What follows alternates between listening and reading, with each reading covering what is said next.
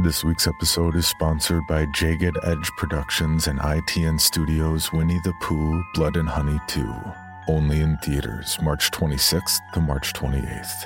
The suspenseful and thrilling sequel to last year's immense hit Winnie the Pooh Blood and Honey amplifies the gore factor with 10 times the number of kills to put fans both new and old at the edge of their seats. After Christopher Robin reveals their existence, Winnie the Pooh, Piglet, Tigger, and Owl land on the endangered species list as hard targets.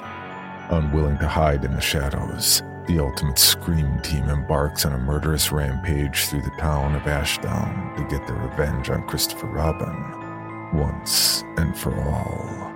So don't miss out and mark your calendars to catch the limited engagement of Winnie the Pooh Blood and Honey 2, only in theaters March 26th to March 28th. Tickets are available now. This episode is brought to you by Paramount Plus. Get in, loser! Mean Girls is now streaming on Paramount Plus. Join Cady Heron as she meets the plastics in Tina Fey's new twist on the modern classic. Get ready for more of the rumors, backstabbing, and jokes you loved from the original movie with some fetch surprises. Rated PG 13. Wear pink and head to ParamountPlus.com to try it free. This is the Bloody Disgusting Podcast Network.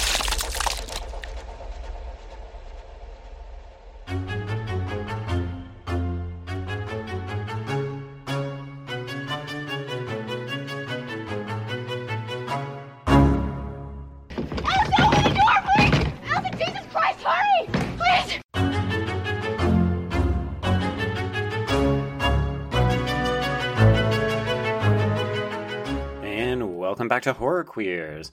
We're talking indigenous stereotypes, we're talking predatory old men, and we're talking subpar optimal work. And I'm Joe. And I'm Trace, and we're talking triple amputee, weird H.R. Giger monster things. You rang? That's my name. we're talking Poltergeist 2, The Other Side, everybody. And let me tell you, The Other Side is not a place I want to go because that looked like shit. Yeah, it's probably wise of them that they only spent a hot five minutes there in that climax. Well, we'll get into this further down the road, but apparently that climax was much, much longer before they released it. Like 40 minutes, maybe? About 40 minutes longer. Ooh. Okay, well that's it. That's all I've got. yeah, I, I, don't know. well, I know, I know, this is going to take a longer time because it's four of us. Um, so yes, ladies and gentlemen, and everyone in between, we have two very special guests on this podcast. We didn't get to talk to them at Fantastic Fest last year because we we had three other guests. You may know them as the directors of the recent queer horror documentary Scream Queen: My Nightmare on Elm Street. Please welcome Tyler Jensen and Roman Chimienti. Hello. Hello. Hi, hey. everyone so you boys come as a package deal, eh? We're conjoined twins by now. yeah, pretty much. Actually, it's awesome to actually talk to you guys here because I feel like we've been we've we've done so much together already. So I feel like I had been in touch with Tyler maybe a little bit when I was like because I wrote a I think when the Kickstarter came out I wrote an article for Bloody about like trying to get people to do it. So I think that Tyler and I have become social media friends.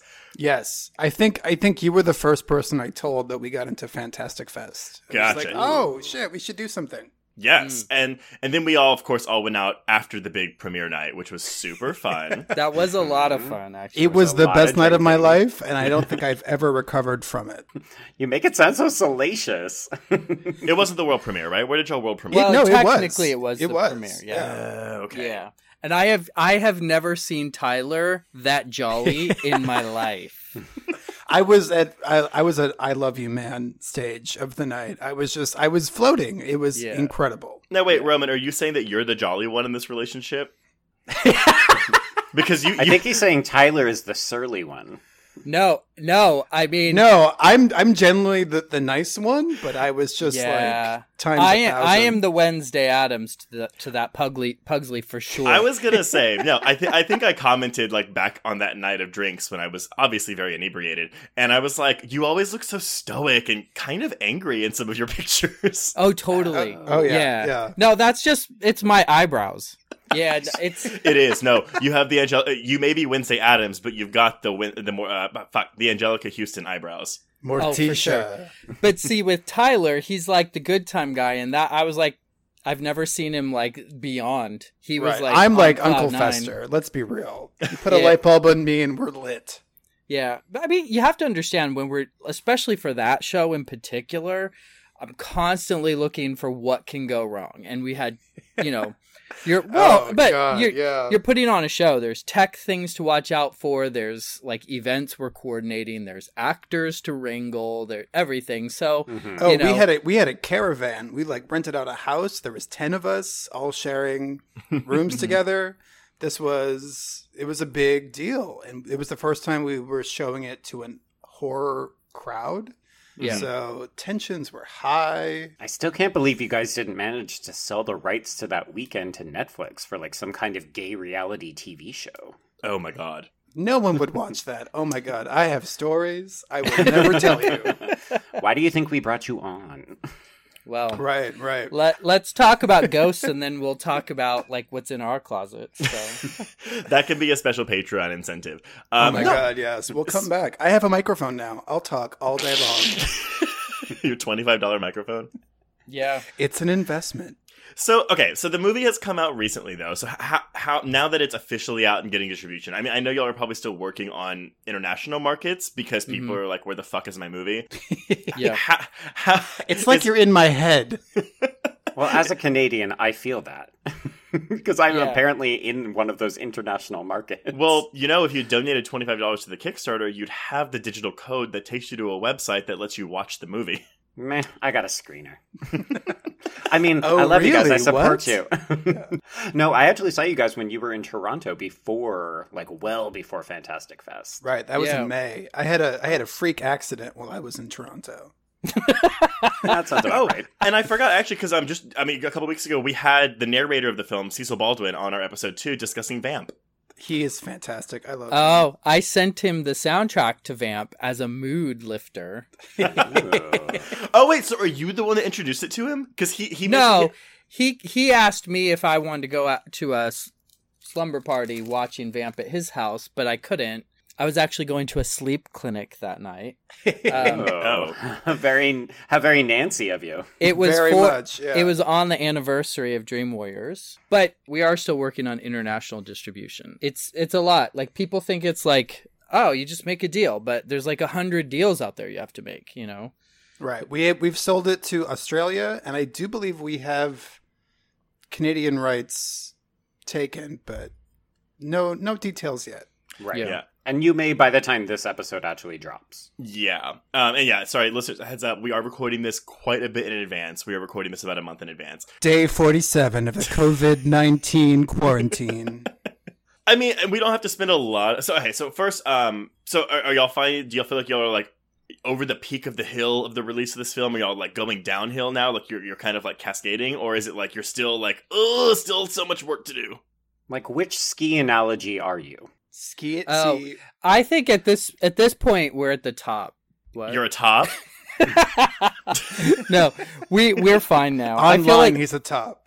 we still have a lot to do, uh, but it's not like it was before. We have other people doing a lot of the legwork for us, so we're able to sit back and I can actually like respond to people's comments online. Oh, You know, I, okay. I definitely had a good cry last week when the DVD came out. It, de- it I'm the emotional one. I don't know if you can tell, but um, after five years of putting this shit together and going through festivals for a year and it finally being out into the public and kind of getting a bunch of comments through our Instagram, through our Facebook of people like really loving it and not expecting that kind of story that Mhm. than what we gave them. Um, it finally it hit and it was like, oh wow, we did this. We made something out of nothing. It is in the world and no one can take that away from us. So it, it was a very like cathartic, happy cry.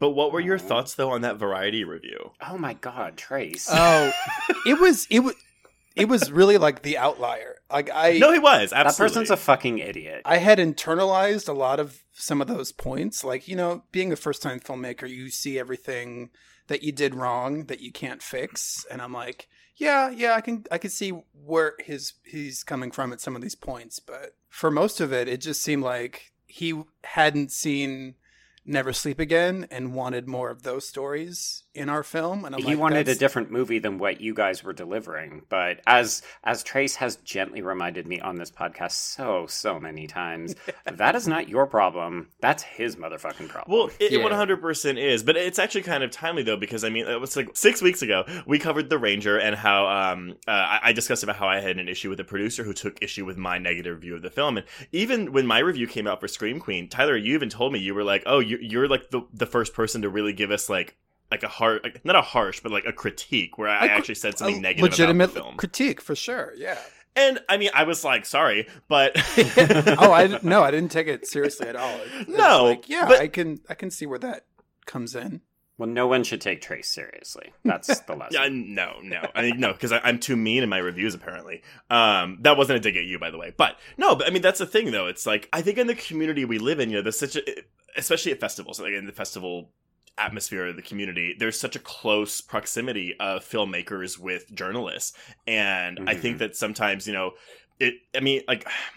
and I'm trying to think like if I'm close enough with someone where I'm like, oh, I wouldn't review one of their film because there's too much of a personal bias there. But I mean, like if that was the case, like if I had a friend that said, you want to review my film?" I'd be like, "Nope, not at all. right? Because if I hate it, I'm going to tell you, and yes. that that is I value that. It's like I can't grow as a filmmaker unless I get those critiques. If Mhm. everyone is blowing smoke up your ass, you're like, well, I'm great, so I guess I'm going to go make Once Upon a Time in Hollywood right now because no one can tell me no. It didn't bother me at all. And, and I'm very bothered by I can't read anything online. I just don't Mhm. like to. I I I've been the first one to critique our work from the get-go. I mean, I think that makes sense, though. I mean, I think you you're you're your own harshest critic. Yeah, and I and I'm extremely I'm extremely analytical about this. I'm not like blowing smoke up my own ass, Mhm. but when I, I did read that, but you are that act- flexible. I've seen it. Yeah, thank you. um, but it, it didn't it didn't bother me at all because I'm like this this is so off the wall. Like this doesn't even he. What was he watching? Like I'm okay if he had. There are certain things that are on, on my list that he, had he said them, I would have like oh shrugged shrugged and felt right terrible. like oh shit that actually connects with what i was already thinking but his review is so out of the realm this guy was like jilted by somebody here. like that's what Oh. this is. Absolutely. I mean, his review was basically like, yeah, I, I thought I was watching a movie about Nightmare on Elm Street 2, but it's just about this gay guy. And it's like, It Yeah. honestly seems like he didn't like Mark Patton, and he takes Right. it out on him in that review. well, he's like, he makes it all about him. And I'm like, but the documentary is about him. Like, it's Yeah. my nightmare. It's his nightmare. But we haven't even been that. That's not even a reveal. Like that's known. no! So Yeah. you know it's what in I the mean? fucking Like trailer. It's the So, like- thesis of the film. yeah, and it's widely known. So I just that's why like I read it and I shrugged. I'm like, eh, whatever. Like this is the kind of hateful thing that I don't mind being out there because it actually does us more good. Than oh, I think so too. yeah. Yeah. Well, and I So it think didn't bother me. ultimately, I think at the end of the day, really, what you should be prioritizing is the kind of I hesitate to say layman or everyman, but really the messages that you're hopefully receiving from viewers from around the globe who are saying, you know what, like I, I love that you guys posted that one video of somebody watching the film and having like a good cathartic cry. over Yeah. Oh my it. god, Mhm. no. That guy's Because it's like, okay, that's why you make Harry. art, right? Well, I- because I- you're trying to get some kind of reaction from people. You're trying to change the way that they think. That's my thing too. Is I think I mean obviously this is it's a great movie for queer audiences. It's wonderful and like I, especially I think for younger viewers who maybe don't understand just how bad the AIDS crisis was in the eighties. Yep. yep, but it's yep. really also connecting with a lot of non-queer viewers, which I think is Mhm. th- the key there. It's very important. I love me some queer art, but so much of it is niche and that it really only does appeal to queer audiences most of the time. Yeah. And I think that the wide net that this film casts is actually what, what is going to make it, I mean, well, what makes it so special. That's what Mhm. I'm really, really proud of. So, and that, and and like you said, having like listening to that feedback we're getting now is what's going to carry me once this gets released in a platform soon where Mhm. a wider audience will see it, and then the homophobe comments will come out. Oh, Like yeah. I, I know that's coming. Oh, and that's 100%. fine. and that's when you exercise the block and the mute button Right. just judiciously. the most frustrating thing of this whole experience is that we have this like incredible 100% rating on Rotten Tomatoes, and I'm refreshing every day to like see that. Oh no, negative you're waiting for it variety to drop to review 99. to Wait though, how how is that variety review not even on there yet? I don't know, and that's the thing. I'm like, why isn't this here? It's been like a week. It's been two. It's been a month now. So So okay, so and of course we all met at Fantastic Fest where we had our live show, and I don't know if y'all listened to our um, speed dating round two episode from earlier in the year, but in that we, we we did a listener survey and we kind of asked people, you know, oh, what is your favorite episode? What is your least favorite episode? And we actually we got a lot of replies about how some of our listeners didn't like the live episode. Kind of bummed both of us out because we thought it was, I mean, awkwardness of the first like five or ten minutes aside, like it it was dishy drama that I I thought worked really well, but I, hmm. I think that people can. I, I think that people again, without the context of where Mark was coming from, took Right. him to to be like. I honestly think they thought that he was bullying us, and we tried hmm. to make that as clear as possible. Like, like in that discussion of speed dating, is like this isn't what was happening. But I mean, y'all Yeah, it wasn't us- about us. It was literally like I, I I do remember like I kind of pulled both of you over in the beginning before we started recording. I'm like, oh, he's not ready to make jokes about this yet. So um, tread lightly. I mean, after the fact, Joe was like, "We really probably should have known." But I mean, granted, it's our first live show. We I, I, I had three whiskeys before we even did that, so that was great. It was one in the afternoon. you guys. You didn't see her up close. She only had one eye open, and Oh Jesus! well, that's why he came in hot. That was the first time you guys had met each other, right? Well, I think okay, that- yeah. that- I think I had heard that. Yes. So no, we we tried to get a drink with him before the recording, just to sit down and talk about what we wanted from the episode. And he was like, "Sure," but then he came down and was setting up his merch table the whole time, which understandable because it's his God merch bless table. that merch table. It has gotten us across the world. that merch table is a money maker. but I only say that just because, yeah, so we didn't get to have that moment. So the first time we really interacted outside of saying, Hi, I'm Trace, I'm Joe, I'm Mark, was on stage. so what was that like for y'all watching this shit go down? kind of died. I imagine the two of you were just in the corner cackling like schoolgirls, being like, "These fucking idiots!" Ha ha ha! Now they know what we put up with for five years, just No, being well- steamrolled by Mark Patton.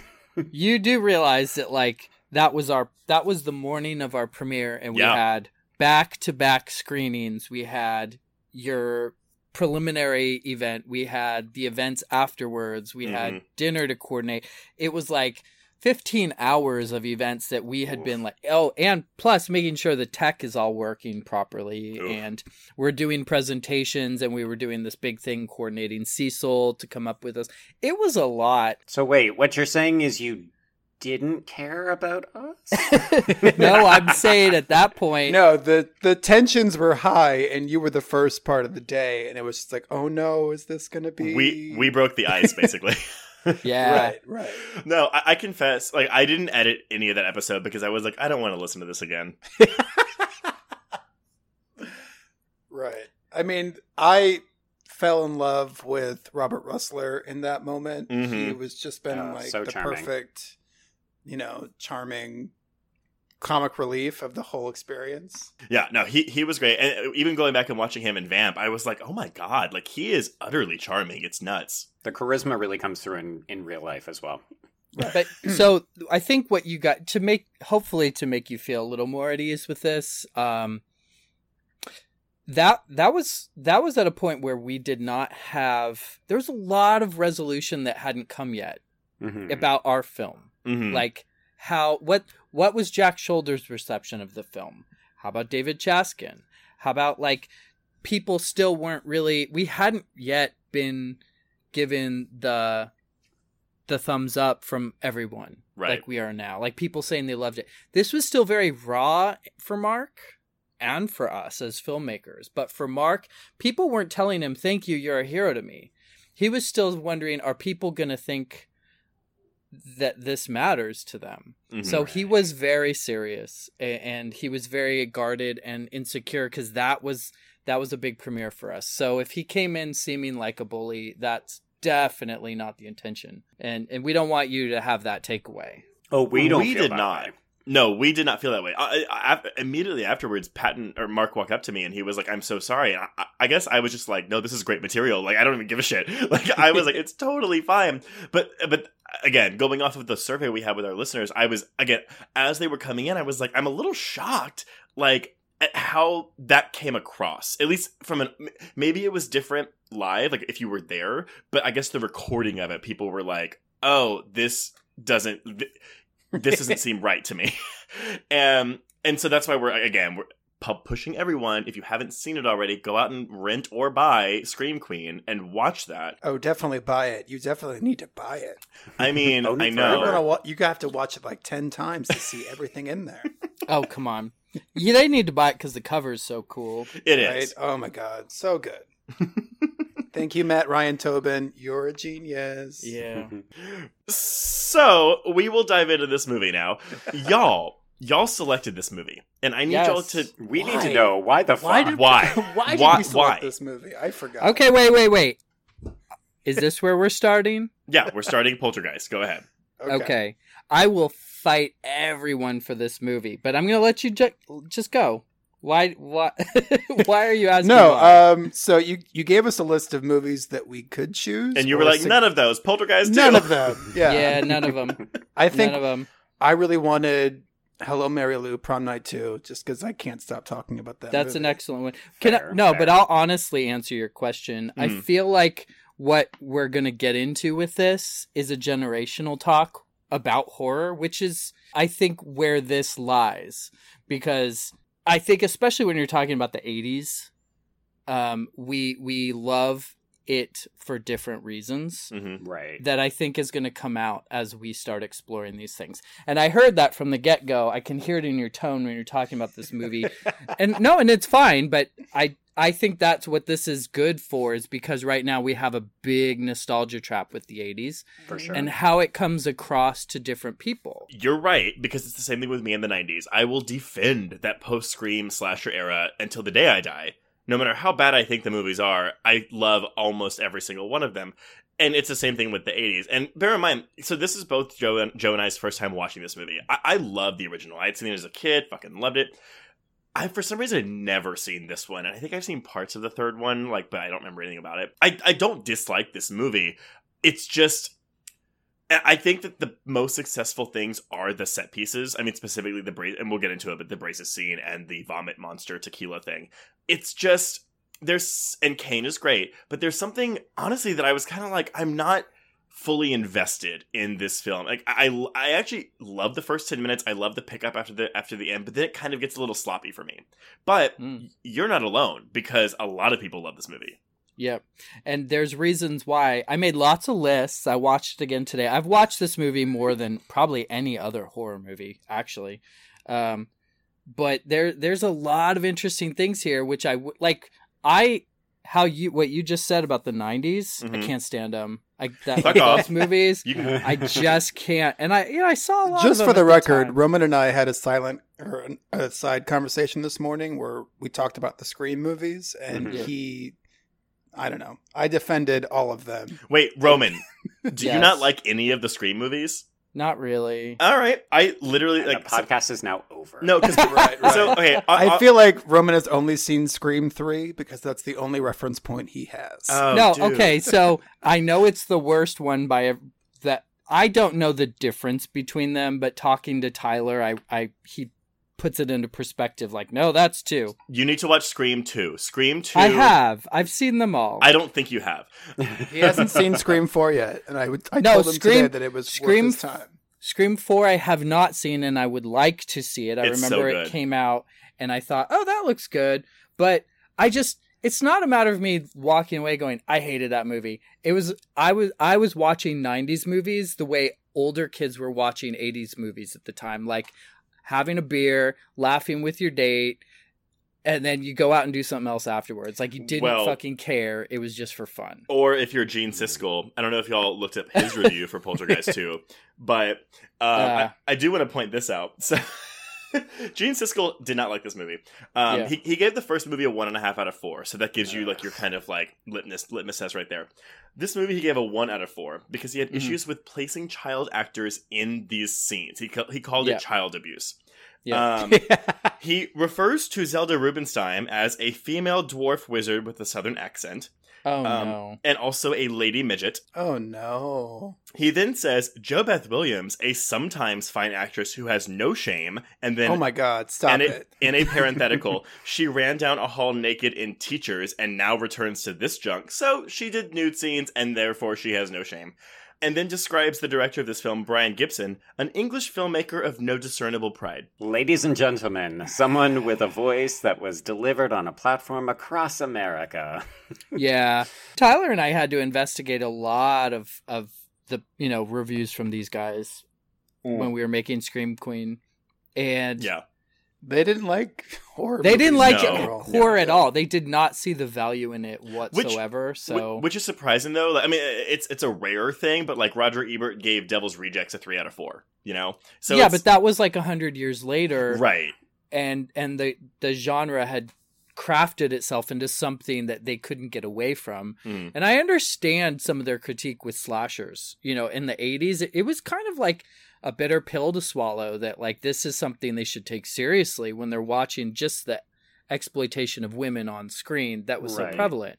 Well, and I think also the the sheer volume, right? Like they could not get away from slashers because so many of them were coming out. But Yeah. to disparage an entire genre, like I I feel like Roman, I'm going to put words in your mouth. Feel free to be like, "Hey, get out of there." As long as they're just words, he'll Just be fine. words. Can we put Only other words. things in your mouth? No fists, no feet, no nothing.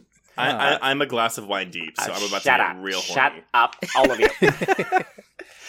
I feel like what you were trying to get at was your connection to Poltergeist 2 specifically Mhm. is not just nostalgic, but it's something that it's a very different kind of 80s horror film than we traditionally give the 80s credit for. Like when we Uh, talk about the 80s, we always talk about slasher films, and that Mhm. disparages the films that were coming out that don't fall into that subgenre.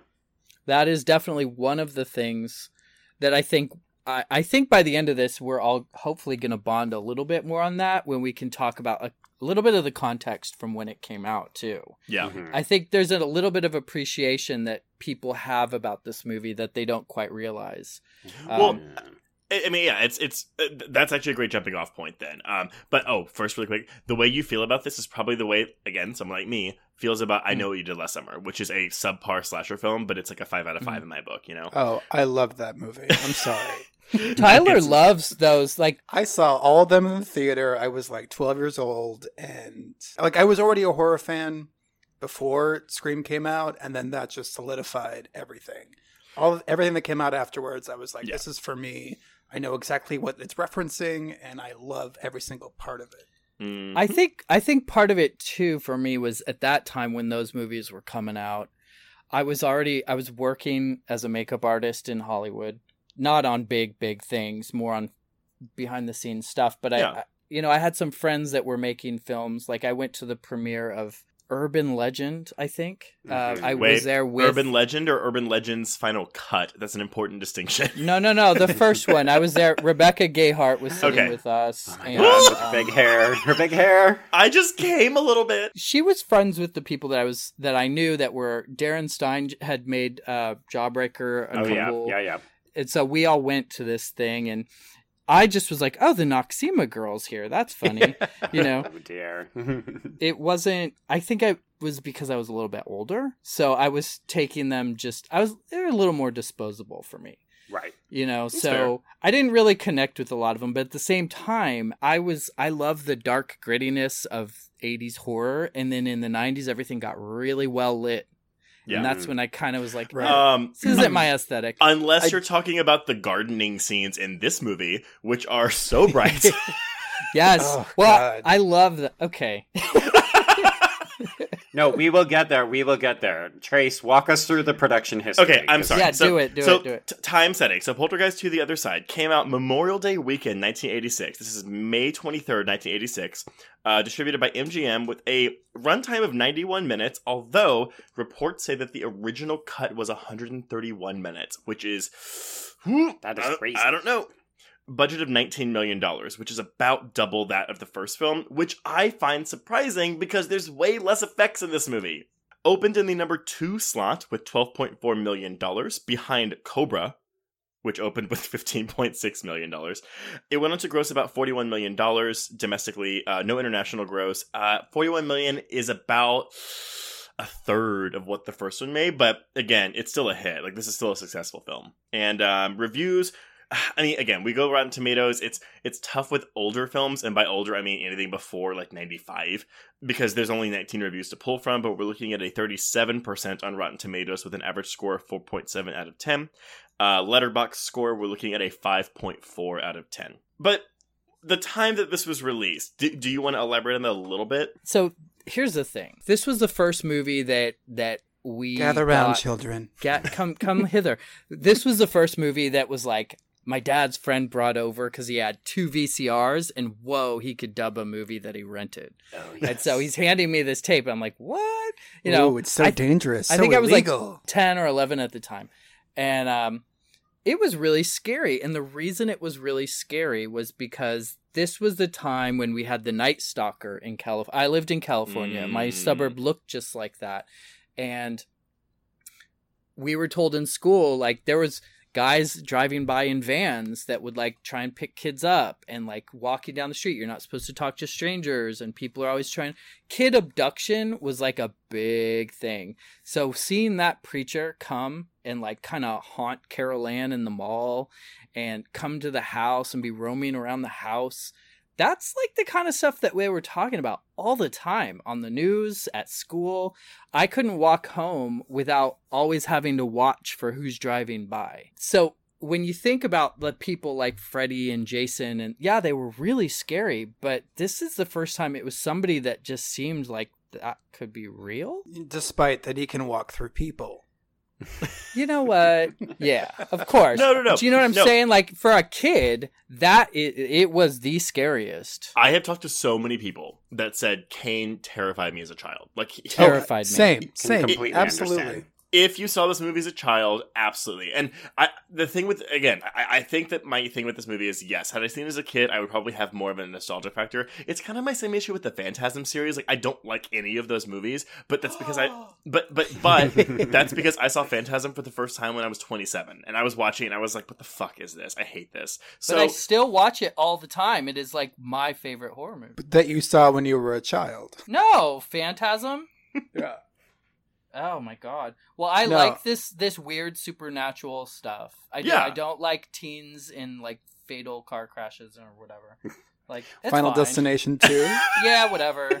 Well, there's something to be said about almost the innocuous suburban horror that the Poltergeist, especially the first two films, not so much the third film, which is right. a different, beast. Man, you, you you say that, but I had some people telling me, "Oh no, the third one's better," and I was like, "I I don't, I haven't seen it, but I can almost guarantee you're wrong." It is so absurdly wrong in every way. Like I, I, I, I It's a different you to show, watch Tyler. It's and different try to show. make the ending make sense. Oh, but come on, it's because when your lead actress dies and you Right? need to reshoot the ending. I mean, let let's just get it on the table. The Poltergeist franchise is a little bit cursed. Having to think what I would do if I shot eighty five percent of a movie and then Yeah. couldn't finish it the way it was planned. Like, what would I do? Exactly. Well, that will be y'all's sequel episode. So Yeah. let's dive into Poltergeist: colon the other side. All right. So as Colon always, the other side. That's a different movie. All right, so the film opens, and we are in the canyons, and we are high atop a tall rock. We've got two indi- two indigenous men who call for spirits from a campfire. Ooh, how often did they say the word Indian in this movie? Yeah, I will not be saying that word. Although, do you? I mean, because the trailer for this movie is actually very good. Um, I have the Scream Factory Blue, but I didn't watch any of the extra features. Um, but the trailer is very good at not giving anything away. Like it's just a bunch of flashes of like scary shit happening. How confused do you think a bunch of white people were walking into this movie and just getting ten minutes of Native Americans? Not at all. That like this this was when we had Romancing the Stone, Jewel of the Nile, Indiana Jones. Like this is the kind of shit that like all movies started with then. of that caliber. I Mm. think. Like the the beginning part, I think that's what I know it's weird. You may not like it, but I think that's what a sequel is supposed to do. It's Mhm. supposed to elevate a story and add this new element. I mean, otherwise they're going to be like that was the same as the first one. So Well, no, so so that is what I will give this movie, and I, I wrote in my Letterboxd review. I was like, I appreciate that it's not more of the same. It's not Mm. just they're in a house and there's hauntings. They do try something legitimately different. It is ambitious in the sense that they are adding a whole like wealth of backstory and opening up this world. I don't think most of it works personally, but I can at least appreciate that ambition.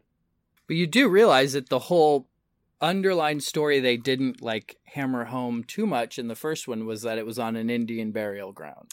Right. So okay, because I, haven't seen the first one in a couple of years. It wasn't the conceit of the first one. They they built the house over a graveyard, but they and they removed the stones, but they didn't remove the bodies. Was the word Right. Indian burial ground ever actually mentioned? yeah. Okay, then never mind. Yeah. Then your point is Wait, moot. was it? Well, because I was like, it's really weird that we have. Oh, it's a graveyard that they didn't move the bodies, and then all of a sudden the second one is like, oh wait, no, it's also a graveyard, and it's this cave underground where a cult died. So the the cult thing was what was developed in the sequel. yeah, that's Right. the bit of the retcon. That's the retcon. They they the the lie in this in part 2 they explain that like oh they were sla- they were massacred by Indians and that's that was Yes. the story that people Okay. thought when really it was like no they weren't massacred by Indians. That's Gotcha. that was just their local legend or something. Yes. Hmm. Okay, so this main character is Taylor, played by Will Sampson, who hmm. is an actual Indigenous person. I'm happy to report. So we hmm. actually have, you know, an own voices kind of deal, which is nice. And so he ends up inhaling some kind of spirit, and then he drives to the badly damaged suburb where. So this film takes place one year after the events of the first film. Despite coming out four years later. Sure. I mean, Right. you, you, Which is a problem. you got to keep them somewhat still traumatized, though. Right, but when you have Carol Anne, and granted, I, I don't. I think it's fine. Like I think both her and the boy that plays Robbie, like look, s- they don't look that much older, which is kind of shocking to me. Right. My biggest problem is how they write Carol Anne. She's like giving dialogue like she's much younger, and that always irritates me. She does come off a little bit more juvenile, for sure. Yeah, Right. Like, oh, I'm going to be a ballerina. It was just like, Bitch, what? You- come on. You're speaking full sentences now. Let's. both Carol Anne and Tangina are very underdeveloped in this movie. I think, and granted. It means that we have more screen time for the, the adults, and I, I think that Craig T. Nelson and JoBeth Williams are f- fucking great in this movie. I love their so chemistry. good. Yeah. And it makes me honestly do I do want the longer cut because uh, some of the stuff that supposedly was cut was more stuff with at least Tangina. I don't know about Carol Anne, but yeah. So that, that's kind of my my jumping off point for that. One of the notes I made when I was watching this was that the parents carry this whole movie. Mhm. Like they're Yes, they're absolutely. but in a fabulous way. But that's what they did in the first one. Together they were a they were a fantastic couple and their development is interesting and entertaining and I think that without it this movie would have been complete garbage. I I agree Oh, with that. yeah, and yeah, Craig yeah. T. Nelson, no matter what he's doing in this movie, is Go ahead, get the thirst trap out. I I love him. I love Did him you say so the much. most charming? He's so charming in this movie. Yeah, I agree. He's charismatic, even when he's angry, bitching about how furious the car is. Like it's, I, I found him delightful to watch in this movie. Yep. Right. And the fact that he's always screaming at Taylor reminded me of my father screaming at me all the time. So it was very close to home. okay, Okay. well, we're going to get you to therapy after this recording. Can't we do it right now? Back to getting to the house though. I love how he just shows up and all of a sudden like Tangina just like pops up out of the hole. It's like Taylor, hi. There's a present. There's a presence. I mean, Tangina is. She's teleporting all over the fucking place when she Dude. does show up in this movie. Wherever she needs to be, she is there. How she got there, nobody knows. Um, but also so is Taylor in the climax when he's just in the cave. oh, 100%. Oh, and yeah, yeah. we need to get Too there. many narrative yes, jumps. I'm sorry. Continue your plot summary. So basically, this is just our our introduction, our reintroduction to this world, this pivotal character, and of course the the idea that there are more bodies than we maybe anticipated in this graveyard under the pool. It'll come back later, kind of, sort of. So let's check in with the Freeling family, uh, minus Dominique Dunne's Dana, who of course, in real life, had tragically been murdered by a boyfriend and was therefore unable to reprise her role in the sequel. And they never talk about it. Well, they never talk about it. there, There was apparently a there scene, was but they a cut it. scene supposedly where they mentioned that she's off at college, which honestly, I think they could have kept. Like, I I don't know if maybe they thought it was insulting to to Dunne to like include a scene where they write off her character, but I I don't know. I'm It almost seems a little weird to just forget about one of the family members, considering the literal theme of this movie that just gets hammered fucking home every time is Family. family. Family, we gotta stick together. Family is stronger when we are together. And you're like, so what about that missing daughter? And granted, she doesn't have a big part in the first movie other than when she shows up and she's like, "What's happening?" But yes, it's a little. It, I, I was like, She's the just not gonna avatar for the audience. yeah, exactly. and here she's not there for that. But yeah, I do agree. It's always a little bit weird when the film just kind of says, "Oh, we're just not going to address something that happened in real life." You're like, but we all know. I mean, And we haven't really talked about it, but I mean, just I, mean, I I don't want to go into too much detail, but I mean, yeah, the first movie has a history of being a quote unquote cursed production with bad shit happening. I think with well, we'll talk about it with Kane, but it's got its own episode on Shutter. Just go watch that. yes, Who has a poster also done by Matt Ryan Tobin? Ooh. plug, Plug. Plug. plug it God up, damn it! plug Save the up. plugs for the end. Okay, so the Freeling are the Freeling family are living with Grandma Jessica, played by Geraldine Fitzgerald, and she is far too interested in Carol Anne. Continue- How would you describe her accent in this movie? I was too busy looking at her teeth the whole time. Dude, Right. Oh my the god, they match her hair. Well, Give her a break. White Come with on, a touch she's of old. yellow? I, I think they're supposed to be the good version of um Julian Beck's teeth. Like it's like it's Mm. like good and evil, you know. Yeah, they're both yeah, very yeah, yeah, large. yeah. They're both kind of brown. The SFX budget was so high. Well, and it's the '80s. You're not whitening your teeth. Why was she too interested in Carol Anne? I, I didn't get that. I got the impression that so it it seems it's hinted at that Diane, played by JoBeth Williams, has not really confided too much in her mother the events of what happened in the first film. No, because there's a scene later where she has to tell her, and I'm like, wait, bitch, you've been living with her this whole time, and you have Well, not. s- They've told the insurance It's insurance. only been a year. But wait, they've told the insurance companies that the house disappeared, but they can't tell the fucking grandma. exactly. It seems like they they settled on a story to tell official people in the interest of maybe getting some money back for their house because we quickly learn that the family is financially destitute. They cannot get money back from their house and therefore they cannot buy their own house. So hence they're living with grandma Jessica. But it doesn't really seem like they've confided in her any of the specifics and particularly not anything to do with Carol Anne. They haven't. Right. Because she's hiding the supernatural aspect of it, and she's like, the house just did the. The grandma knows something crazy happened, but they Mhm. don't. JoBeth Williams doesn't feel comfortable talking about that. Yeah. Yes, and grandma's here for five minutes, and That's that's true.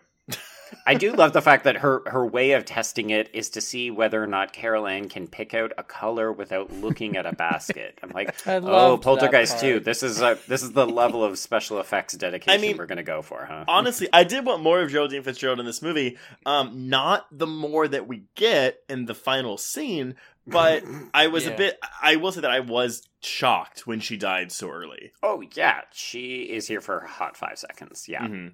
So basically, that's uh, well, we'll get there in a moment. First, we've got to get our introduction to our villain. So they go to the market, some kind of flea market. It seems like open concept, very you know California. And Caroline gets separated from her mother and her older brother Robbie. And no one cares that she is running around yelling, "Mommy, mommy!" No one even looks at her. no, because well, maybe at this point people just were like, uh, "Let that child get abducted by."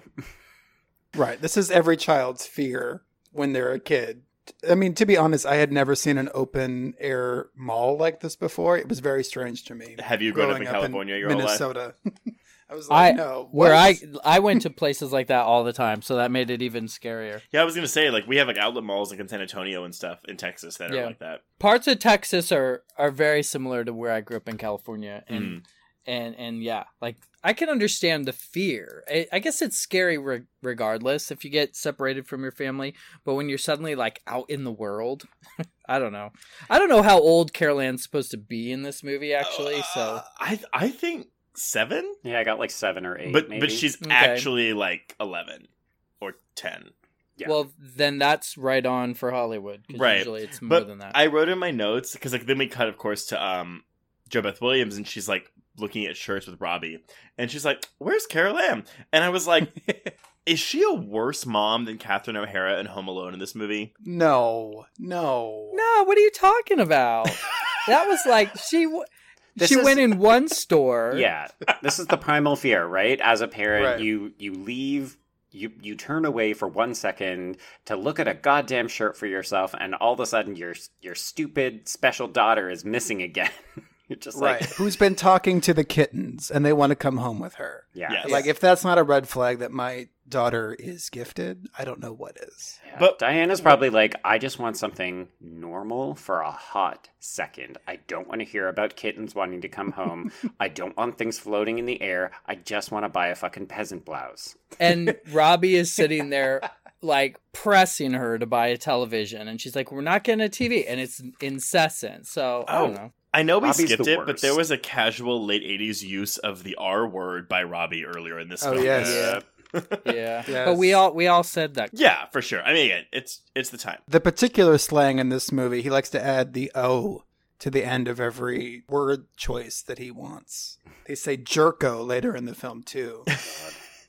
so Kame and listeners, Julian Beck is our queer connection to this film. What are our thoughts on Kane? His introduction. Of course, the old scary man is the homosexual child predator. Mm, Like, what else are we going to expect in the 80s? I messaged Joe and I was like, "Did did Chris Elliott base his Scary Movie Yes. two character on this character? Because he Yes. had to, right? It's my strong hand." Mashed potatoes. No, there's a part later where he- where he's like, "You can't keep her. I'm not dead," and I was like, Yeah. "That's that's that's Scary Movie too." Right, right. But also, you know, fashion forward. Oh yeah, hmm Right. This is like every late 20 teens fashion blogger outfit, head to toe, hat, bolo tie. Perfect. Uh, see, I- I was getting Children of the Corn all grown up.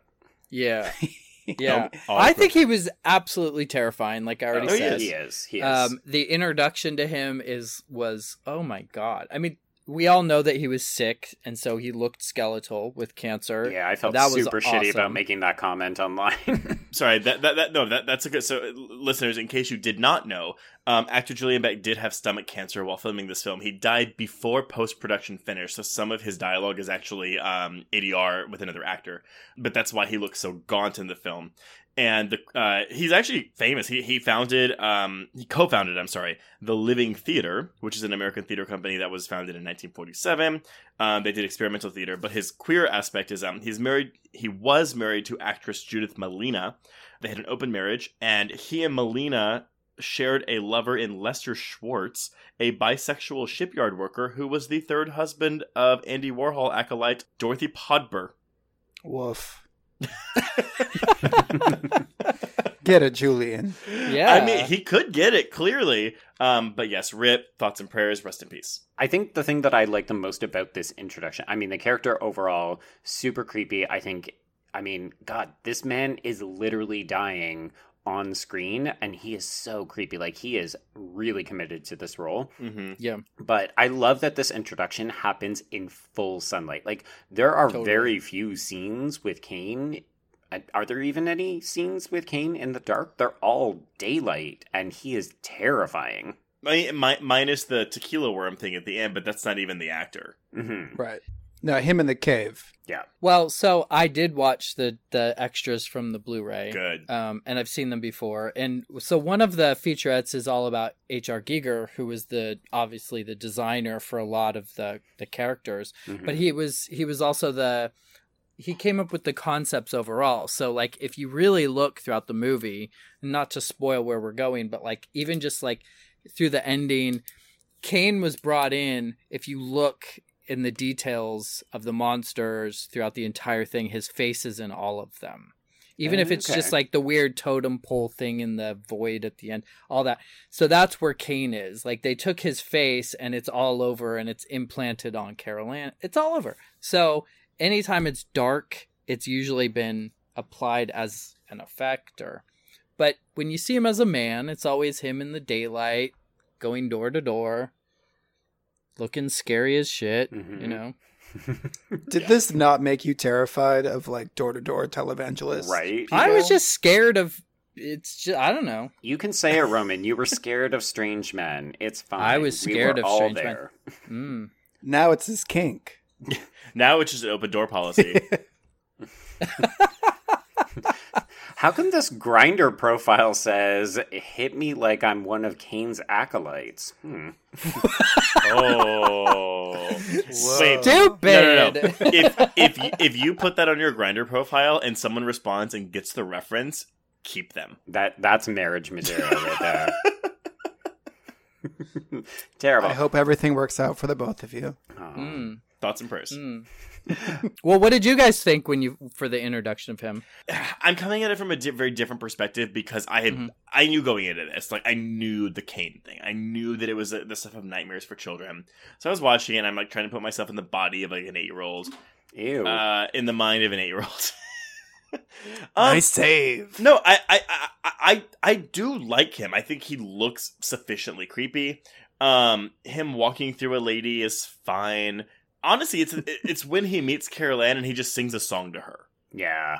I, I Singing. that's terrifying. very it, it, it, it- Well, also it's hey. oh, But God. why do you have to be eight years old to be scared of that character? Well, I'm getting there. So I don't Okay. think necessarily. I mean, because uh, right now, me, I, I'm never gonna have kids. I don't want kids. I hate kids. I don't care.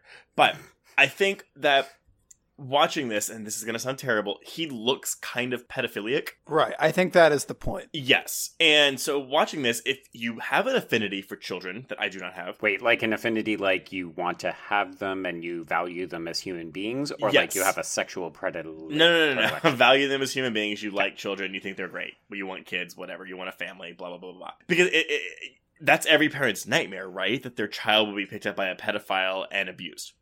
And so just watching this scene, I'm like, okay, I can see it. So yes, th- this is effective for me. I mean, I think everything with Kane is effective. My overall issue with the film, honestly, it's kind of a script thing for me. It's it's it's sequelitis, and I hate using that term because I'm generally quite forgiving with sequels.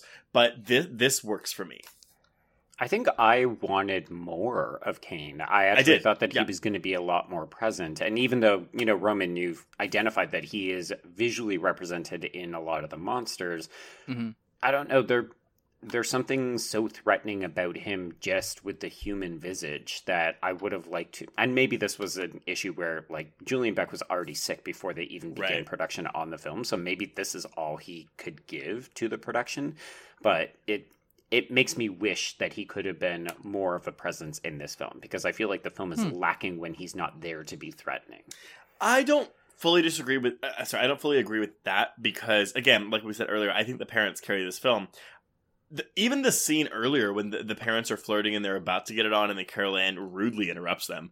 Um, Oh, but she waits a good long beat. oh, she Yeah, but watches then them. she still sleeps with them at night. How are they supposed to have sex if she's um, in and the she middle? bathes with the mother still. Like, Oh, but that's so sweet. That scene is very tender. And also, she's probably suffering from PTSD, if we're being honest. probably so. Uh, but uh, Don't leave that girl alone ever again. I think that's the takeaway from the first movie. Yeah, Yeah. right. Yeah. I, I, I I agree that the film is at its best when Kane is being menacing. I don't think it falls apart when he's not there because again I like the scenes with the parents, but I don't know it it almost feels overstuffed to me sometimes. Where it's like I think you're trying to do too much movie, whereas the first one is a bit more simplistic. Okay, well, let's dive back into this. So, we end up rescuing Carol from Kane, and we've identified okay, he's probably going to be the threatening menace in the film. Cut to later that evening, and Grandma Jess more or less ends up dying, but it's very clearly revealed that she is still going to be in contact with Carol Anne because she calls Carol Anne on the telephone. We don't hear any audio, but it's very evident the next morning when we find out she's dead that Carol Anne was talking to her. I did love all of this with her on the phone, the dolls turning their heads. Again, I wanted more stuff like this, and I feel like this movie doesn't deliver on that front. But these scenes, Oh, are very those for those me. insert shots of the rain falling from the window. Oh, so Those are very good. Are There's a very good. shot when it starts raining of just the it's like the overhead shot of the clouds and it's like slow motion rain almost that is Yeah. I love those cloud effects so gorgeous. hmm I it was amazing. And then when when the music hits, when eh, when well, I guess we're skipping ahead, but when when finally the second phone call happens, and it isn't the grandmother, and the music hits with the thunder and everything, and it's like boom, now this is happening, and everything's flying around the room. That was pretty fantastic. And it's Mhm. important to know that the, the, the composer for this film is Jerry Goldsmith. And I wrote in my, I, I didn't, I, mean, I had written that, I knew that was a thing, but I wrote my notes, I was like, oh, this this music is very omen y because it's like that choral music. And lo and behold, he composed the omen. The other thing that you should probably know about this is this came out at a time when Amazing Stories had come out. Do you know Mhm. that series?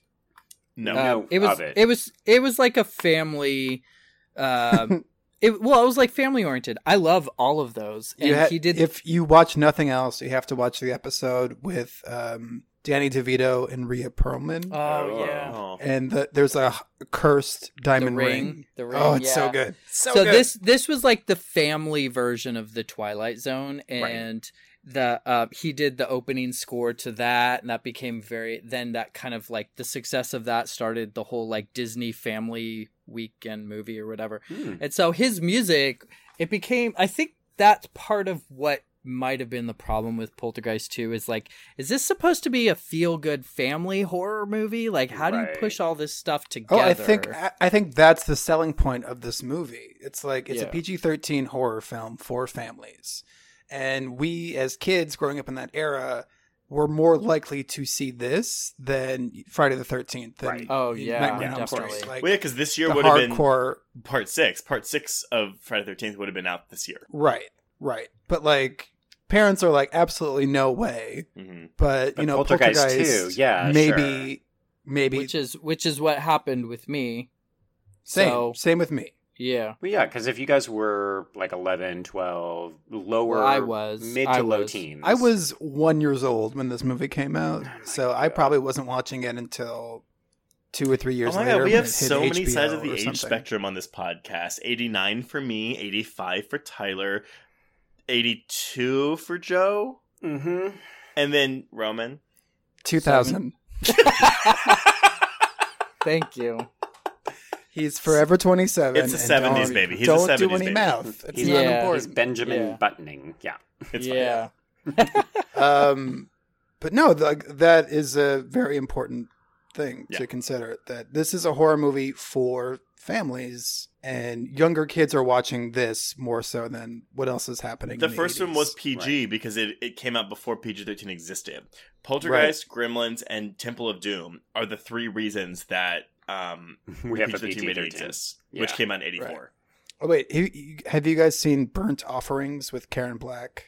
No. No. Add it to your list. It's a female Shining. Okay. Oh, I think it's- Came out in like Fantastic. 1980 as well. Wait. It's also PG. It has an incredible fucked up ending for a PG film. Oh, it's PG. Okay. I was thinking Deadly Blessing, which is in a Wes Craven movie um, with Sharon Stone. Right. Not the same thing. But yes, okay. No. Under- noted. Understood. Burnt Offerings. It's very. There's a queer sequence in there that is very problematic. Oh, we Watch love it. problematic queer sequences. it's like what half the podcast is made of. Yeah. Uh, okay, well, we basically, I mean, there's there's like one kind of key sequence in between where we see Diane just wandering through her mother's rose bushes and remembering her dead mom, and it's hinted at here that Diane also has latent supernatural abilities that she is not acknowledging, and then we're right into nightmare scenarios. It's a bit of a retcon, though, right? Because in the first one, it's like, oh, it's the power of love, the mother's love for a daughter. And in this one, it's like, oh, no, she's actually also psychic or clairvoyant. What? But why do you think? I mean, I kind of get the feeling, if you really want to get deep with it, that it would take 'em- it would take having that sort of power to draw the dark side to your daughter. Like Right. otherwise they'd just go snatch any kid on the block, you know? Like there's some draw there. And so having it be a developed adult makes sense to me. That's Right. just what I always thought when I saw Did it. any of you think of Doctor Sleep while you're re- rewatching this movie? Um, Hmm. one hundred percent. I hadn't, Right. but now I can totally like see down it. to the hat. Yes, uh, it it did because I was trying to think the whole time. What is this like? It's like this clairvoyant girl, and this guy's coming after her. What? I've seen something recently that reminds me of that. Thank you. right. It's Doctor Sleep.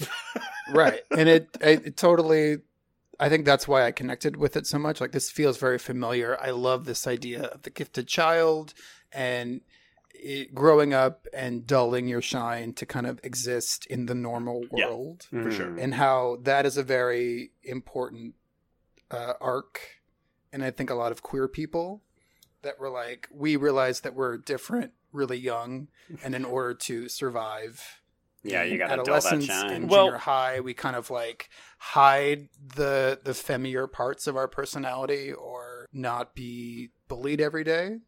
Mm. and it was like oh this is this is hitting home for me Okay, so now we get to the scene. There's the great scene where we get the raindrops that are falling through the skylight and onto the telephone, making the ringing noise. And this is when we know the spirits are back, because of course Caroline also tells us in a light of dialogue. uh, the tagline for the film and the main line, the only line in the trailer, actually. I, I wrote in my notes that a shirtless Craig T. Nelson in this moment is very appreciated. yeah, I was like, is he wearing pants? I need to know. And then he was, and I was disappointed. But uh, Yeah. that is neither Uh, here nor there. Oh, in the director's cut. that 130 minute cut. I don't find him attractive in this movie, but his personality Right, makes right. like he's got makes him he's got some to mullet me. hair It's here. the 80s hair, Oh. I didn't care. Oh. I didn't mind. Well, no, but that's hey. If you had just shown me him, I would have been like, no, not interested. But with his charisma in this film, it makes me attracted to him. Yeah, that's the way he is. He has charisma. In everything he does, I'm like, I go in thinking he's not attractive, and Yeah. then I'm like, he's pretty hot. He's got Yep. a good presence. Destroy me. Good for him. So everybody flips the fuck out because things are levitating. We've got Carol Anne announcing that spirits are back, so they try to bolt out of the house. This is when Taylor conveniently arrives and he says, You know, no, don't go. And they're like, Right. Fuck you, bye. But th- this is a thing that I wrote down in my notes. Like he, they're they the characters are running out of the house. They're trying to escape. They open the door and they're shocked to find somebody there. Not unlike Sidney Prescott opens Dewey. the door. Mm-hmm. Yeah. and Dewey's. I Right thought the there. exact it's like same the thing. same kind of like. No, but that exchange, name's Taylor. Great, good name. Let's go. and that's why we love Craig T. Nelson. He's like, oh, So they hit up a diner, and this is when Grandma Jess possesses a lesbian in hair rollers and tells the family that they need to stay together. this is my favorite scene of the whole movie. This is why you watch the movie. Yeah, there is something special about this lady. Her, I mean, I appreciated that the actress actually changed her inflection so that she's got Mm. a different accent because, you know, she probably didn't have to do it. She could have just. Stared bug eyed at the camera. Yeah. Oh wait, bit. do you think that's her voice doing? It's An not impression? her it's not her voice, but the way that she's speaking changes, so her face is moving differently. yeah. Gotcha. Yeah. Oh. Oh, I I had one note about this moment too. Um, in terms of this is for Roman actually. Oh. When they start any scary scene, you always hear a rattlesnake sound effect. Yes! Oh, I wrote that down Yes! It is- Yes! Everywhere. and once you hear it the first time, it's like you hear it every 30 seconds. Is it a rattle? Because I thought it was a hiss, like a hissing sound. It's a hiss. So what they did, so I actually wrote this down because I said this the moment in the it, it actually the the backyard scene with the breeze Yeah. is actually I think one of the nicest scenes of grief I've seen in a movie, the way they represent it. And then I love how they cut to the to the nightmare scene and the zombies. Like this is this is like about the same year or a year after Goonies came out. Like we had really great looking skeletons and zombies coming out finally. As the zombies are pulling her out, as we're being introduced to that new nightmare scene, the introduction is the sound of the snakes. And that's what all of Mm. the darkness starts with. And as a sound engineer, that's the stuff that I love. And we didn't like the 80s was awesome for production, but it was only these bigger Nightmare on Elm Street 2 that uses whales and and stuff like this. Like we didn't really have a lot of experimental sound design of on movies of this caliber. Mhm. Like it was all it was all pretty straightforward. This was really layered. And as a side note, I liked how the the opening reminded me of Freddy's Revenge also with the bus on that big platform. Yeah, I wrote that down in my notes too. Th- you know, uh, but that that that's a great perspective that we don't have though. Um, is is the sound expertise that you have, Roman? Because Mm. um, Joe comments a lot how he, how he never notices score. I'm fucking useless. I, yeah, yeah. when it comes Oh. to No, sound but- design but and I, score. I'm not a music person either. I do notice score when like when it emotionally connects to me, but like Sure. music in general, I I, I don't have I have more of a visual eye than than au- auditory ear. Sure. My So- specialty is plot recap. You're doing great, sweetie. I was watching it very closely. You haven't screwed up once. well then you then you get to watch a movie and experience it the way they want you to experience it. Right. I sit there and I'm like, oh, I can feel that low frequency coming. I'm going to count to six, and then something's going to jump right. out. Side note. Side note. Uh, Roman and I were in LA this summer for Scream Queen at Outfest, and we had an extra day. And we went to go to the theater. We saw Crawl, and I'm Okay. sitting next to him and his sound partner Jay. That sound And it's they're- good, right? The sound was- I saw it twice. I loved it. Yeah. They are counting the seconds between like absolute silence to a scare almost perfect perfectly and taking me out of the moment. Oh, and I no. was so upset. Like, guys, shut up. Yeah, it's so it's formulaic for me. And in this case, I loved that they had all this other stuff that wasn't so traditional and it and it and it really made it even today watching it today was a, a wonderful experience because I'm like, wow, they really went for it, you know. Mhm. They could have just had your orchestral score that was going to prompt you to jump, but they really add they added great layers to it. Okay. I thought. I do love a non-traditional motif. Okay, so they they're basically dragged back to the house by Taylor, who is waiting for them outside. So as you remember, we we left off at the diner, and uh, they you know they spend the night. Things are okay. They wake up in the morning. Steve makes a bunch of offensive and stereotypical remarks about indigenous people. Oh, as he has a line Taylor. that's like, "I got nothing against these people, but." well, yeah. But it's the, ti- it's the time. It's the time. He th- it it's from it's not like excused at the time. Like that was known to be that was a stereotype of the kind of people we had in the 80s Yes. like risky business. It's mm-hmm. the it's the i know that they say you were never a hippie but that's kind of what they're playing off of is the ex hippie turned business corporate guy that are trying to pretend to be pc mm-hmm. so i don't think they were writing it to like Oh no, no. I think this is just this is kind of like this is a middle American, you know, white guy suburban family man. And yeah. this is probably reflective of what a lot of people thought about indigenous people. And I I did want to raise it just because I think that this film does have some antiquated, mildly problematic depictions of like a it's like the indigenous equivalent of a magical negro. oh So- totally and yeah and it's like it's commonplace in films of this era, but I wanted to flag it as something where, as a modern day viewer, you watch it and you think, "Ugh, okay, I don't love this. I actually wrote in my I wrote down that at the end when he's giving and we'll get there more but like he's giving a speech at the very end of the movie trying to coax Craig to like go and save his family and I've and I wrote this is the first time his character feels cliche to me even though I know that it's you can recognize it as as being stereotypical but I I felt he did a pretty good job throughout most of this movie not being that guy. Like he had more of a full character that was likable and he wasn't just playing to the white character's story.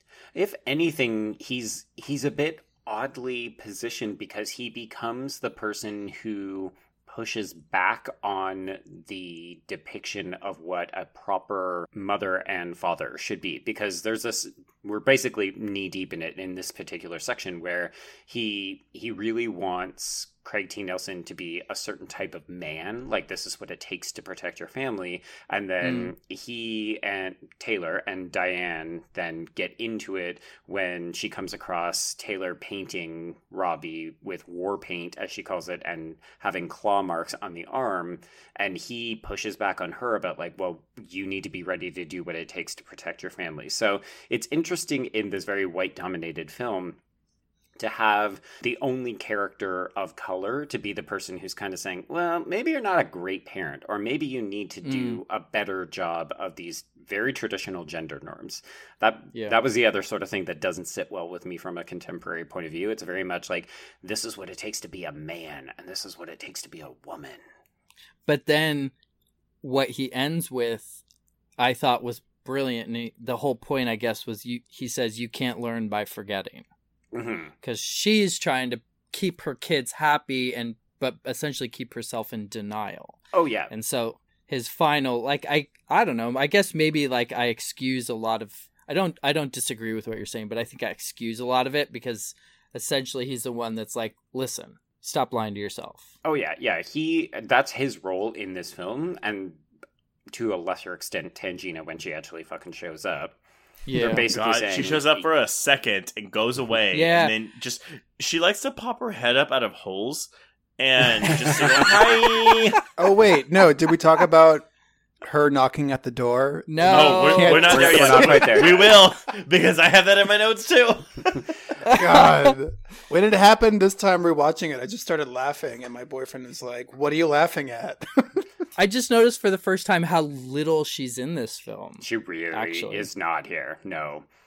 No pun intended. Apparently, there is an extra scene where she like confronts Kane uh, during the uh, during the ho- the final house confrontation, and that was cut. Yeah, I I read that in your notes, and I was like, I never knew that, and I'm really disappointed now. I noticed it this time because they cut to a shot of him walking outside the house, and then it just cuts back to Craig T. Nelson and Taylor Yes. So c- can we cut to Taylor painting Robbie's face because this is my queer connection. Mm. Taylor's in the tent, teepee tent. Mm-hmm. It is a teepee.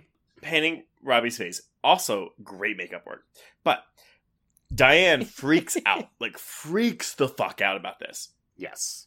And she has a line where he, he Taylor says something, and she goes, But you're not a mother. It is my job as a mother to do everything I can to make sure my children are part of a normal world. And the word normal is so triggering to me. Right. Watching this scene, I was like, okay, yes, I know literally what is happening. But me as a as a gay man watching this, I'm just like, mm-hmm. oh, the subtext. like I love her and I know that she means well. But also, there's no harm in letting him try this Native American makeup. There's no harm in letting him fuck men. I mean, obviously, you know, not not not we him. went from zero to sixty real not, quick. Yeah, not, not him whoa. as a child. This no, is no, no, Trace but, projecting himself into the role of. But no, but but did, but did y'all not have like that kind of like a, like a feeling when that that happened in this film? Because right, that's anytime like normalcy is used to. Mm-hmm. Yeah. squash anything else. I'm like, girl. Well, and other except right? that that wasn't the point. Like then she gets taken down a notch right away. So right. it's her flaw, and she accepts it she ingests it and she walks back with it. So i didn't like leave that scene feeling like oh my god i was just shit on. I feel like it was someone venting what you're saying and then being schooled on it. Yeah. Like how i just said he's like you can't you can't learn by forgetting. Yeah, well, because this is Diane's arc, right? Like, she wants mm-hmm. to repress the past. She doesn't want to acknowledge Carol Anne's gifts or her own and she certainly doesn't want some other and i'm putting other in scare quotes and quotation marks she doesn't want somebody else to come in and tell her how to do things. And the whole film is really like this we talked a lot about how it's the parents who are driving this film. To me it was 100% diane. Like there's a there's a certain amount of steve but it really i think is her film because it's about mm. her coming to grips with the fact that she can't be complacent. She actually has to acknowledge the past. She has to embrace her own gifts, and then, I mean, it's kind of why the end of the film doesn't work for me because then we just revert to Steve having all the power. But meh. yeah. anyway, sorry not to like crash land. No, that's that. true. It's totally true. It's it's nice to see it's nice to see it through your eyes as well because I think you guys don't have the sentiment that I have for it, so you're able to be more analytical, and which is cool. Well, no, I uh, trust me, trust me. I get it. I get where you're coming from, Roman, because We've done this to films that he feels very passionately about from a nostalgia. and then. Joe just shits on like I literally shit on everything. Shit drops on trout, takes a big steaming pile of shit on the movies that I love, and I'm It's like, true. What's one that you guys totally disagree on? Doctor Sleep. Oh, okay, so after Diane dresses down Taylor and she thinks she has properly schooled him, this is where we get our return of Kane. So the old creeper tries to. He basically arrives with a literal rainstorm in the middle of the day. I loved it. I was totally like, Mhm. look at this diva just bringing in the Eeyore rain clouds with him everywhere apparently he, he, inspired Storm. I loved it. I like this is when I was like, this is why this movie needs more Kane because he's bringing the drama with him wherever he goes. So he sees Carol Anne. She's just caught in the rain. She's stupefied, and it's only when the family realizes that she's not moving they try to bring her back onto the porch. And this old fuck comes up and he wants to shake their hands, and Carol Anne's like, "No," and he I wants love to invite getting himself- around. Yes. Love talking to people. uh, his inflection is so good. Like I, I'm actually really upset with the fact that because I just thought it was kind of makeup and that he was a little bit older. I didn't actually realize that he was sick, and it's a really, I mean, disappointing to me as an average viewer. But it's it's very frustrating to know that an actor of this caliber, that this. Like they don't get to make any more movies because I think he's is just Right. magnificent in this role. Yeah, Yeah. He's perfect in this role, and it's it's sad a little bit to have your final role be so villainous, as if like this is the thing people are going to remember you for. Oh, and see, you're I always gonna be this disagree. I evil think this is like the high point to go out on. Like people are terrified. Like people who saw this as children are terrified of you for the rest of your life because you did Right. such a Right. magnificent role. I, I also think the, the difference here is he was a theater actor, he was a stage actor. They don't get Yeah. the same kind of recognition that film actors do because not everyone has access to them. So, I yeah, I think it's okay. I mean, I, it, if my legacy is that I terrified children, you know you're doing something right. I'm Just okay around the that. Austin area, though. I think they gave him good material as well.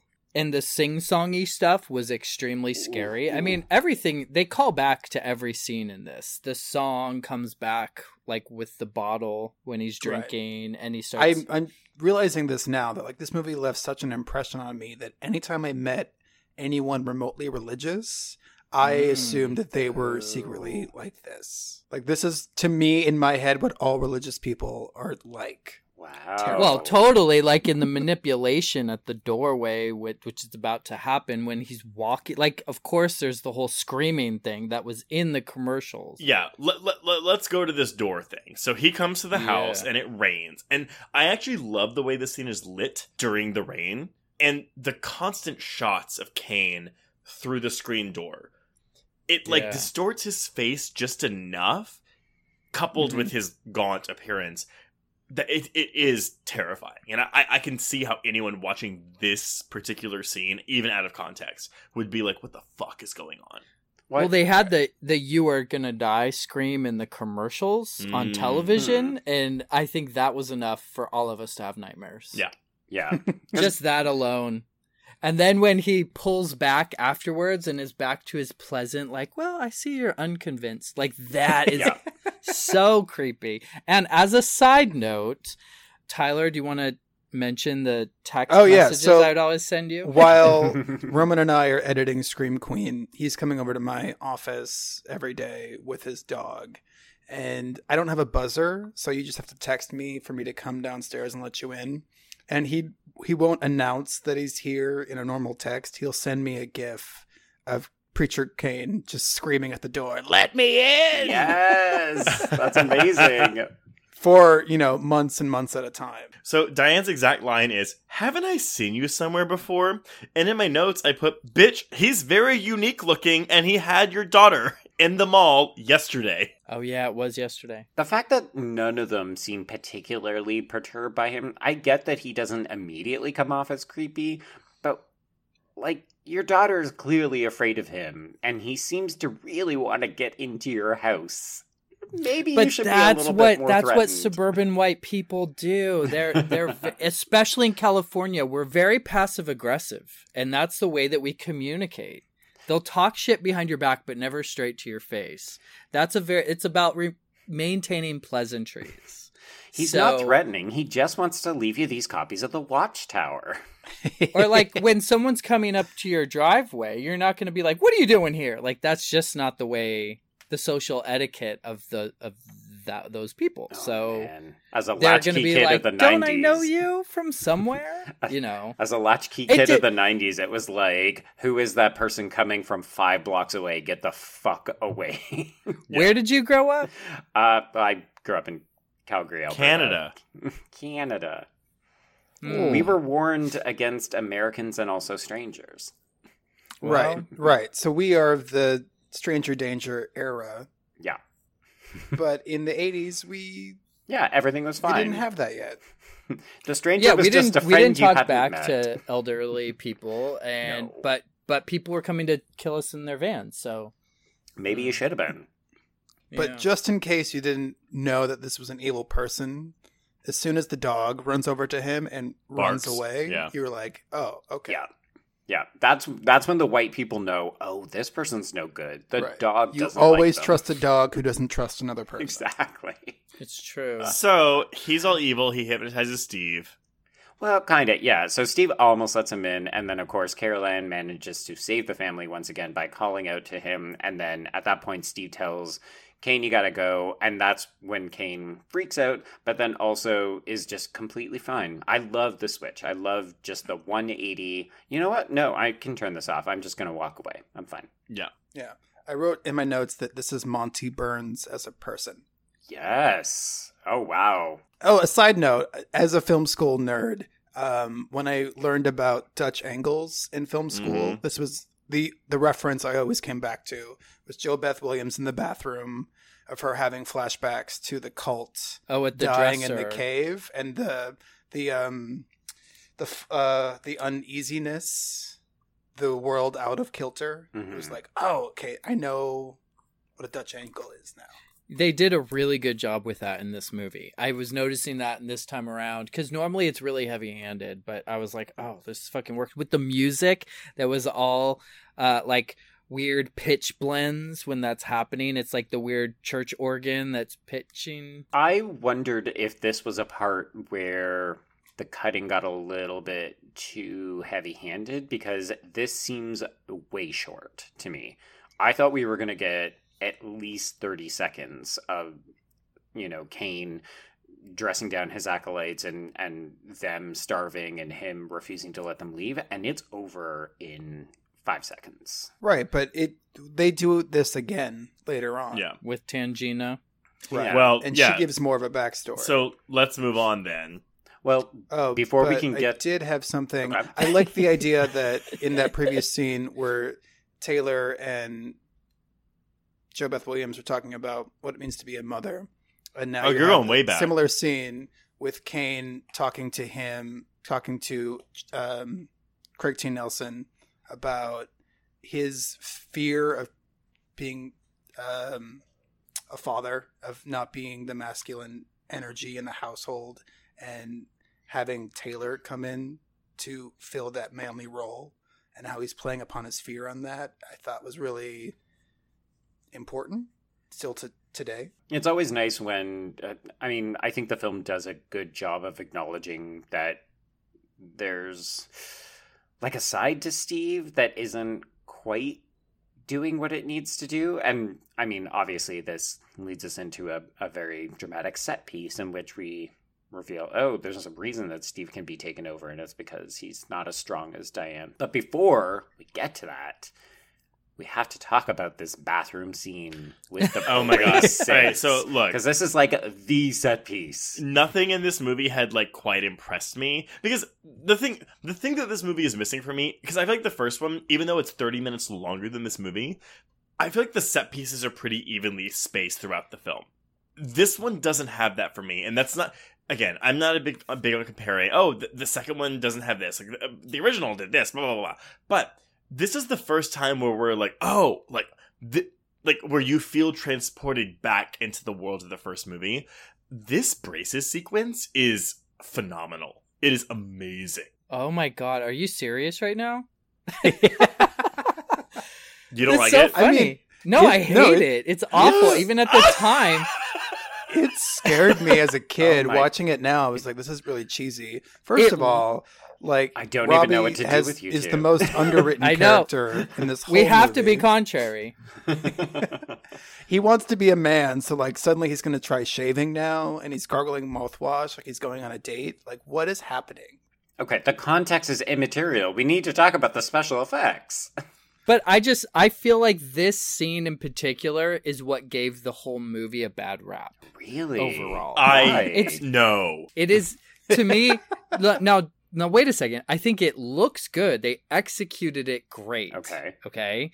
But I feel like it's just like the par- the parakeet scene from Freddy's Revenge No. all over again. No. No. Where I'm no. like, dare you, Why sir. the fuck are his braces? Like, how can I not laugh when the braces are coming out? Like it's Okay. just so ridiculous to you? I, I know. I, I think they're trying to tap into a child because no one likes having braces. Like yeah, no, it makes sense. It makes sense. I get it. I had braces for three years and I fucking hated them. And watching this Yeah. scene transported me back because I got braces late in life because I didn't lose my first Mm. baby tooth. I was like in third grade, and I didn't like lose all my permanent teeth, uh, baby teeth until I was like a junior in high school. So I got my braces when I was a f- the summer after my freshman year of high school. So my sophomore, junior, and most of my senior year of high school, I had braces, and I fucking I'm hated sorry. it. I know. Post And pictures. I, post I really pictures. bloomed when I turned 18. It was great. I wanted braces in the third grade so bad.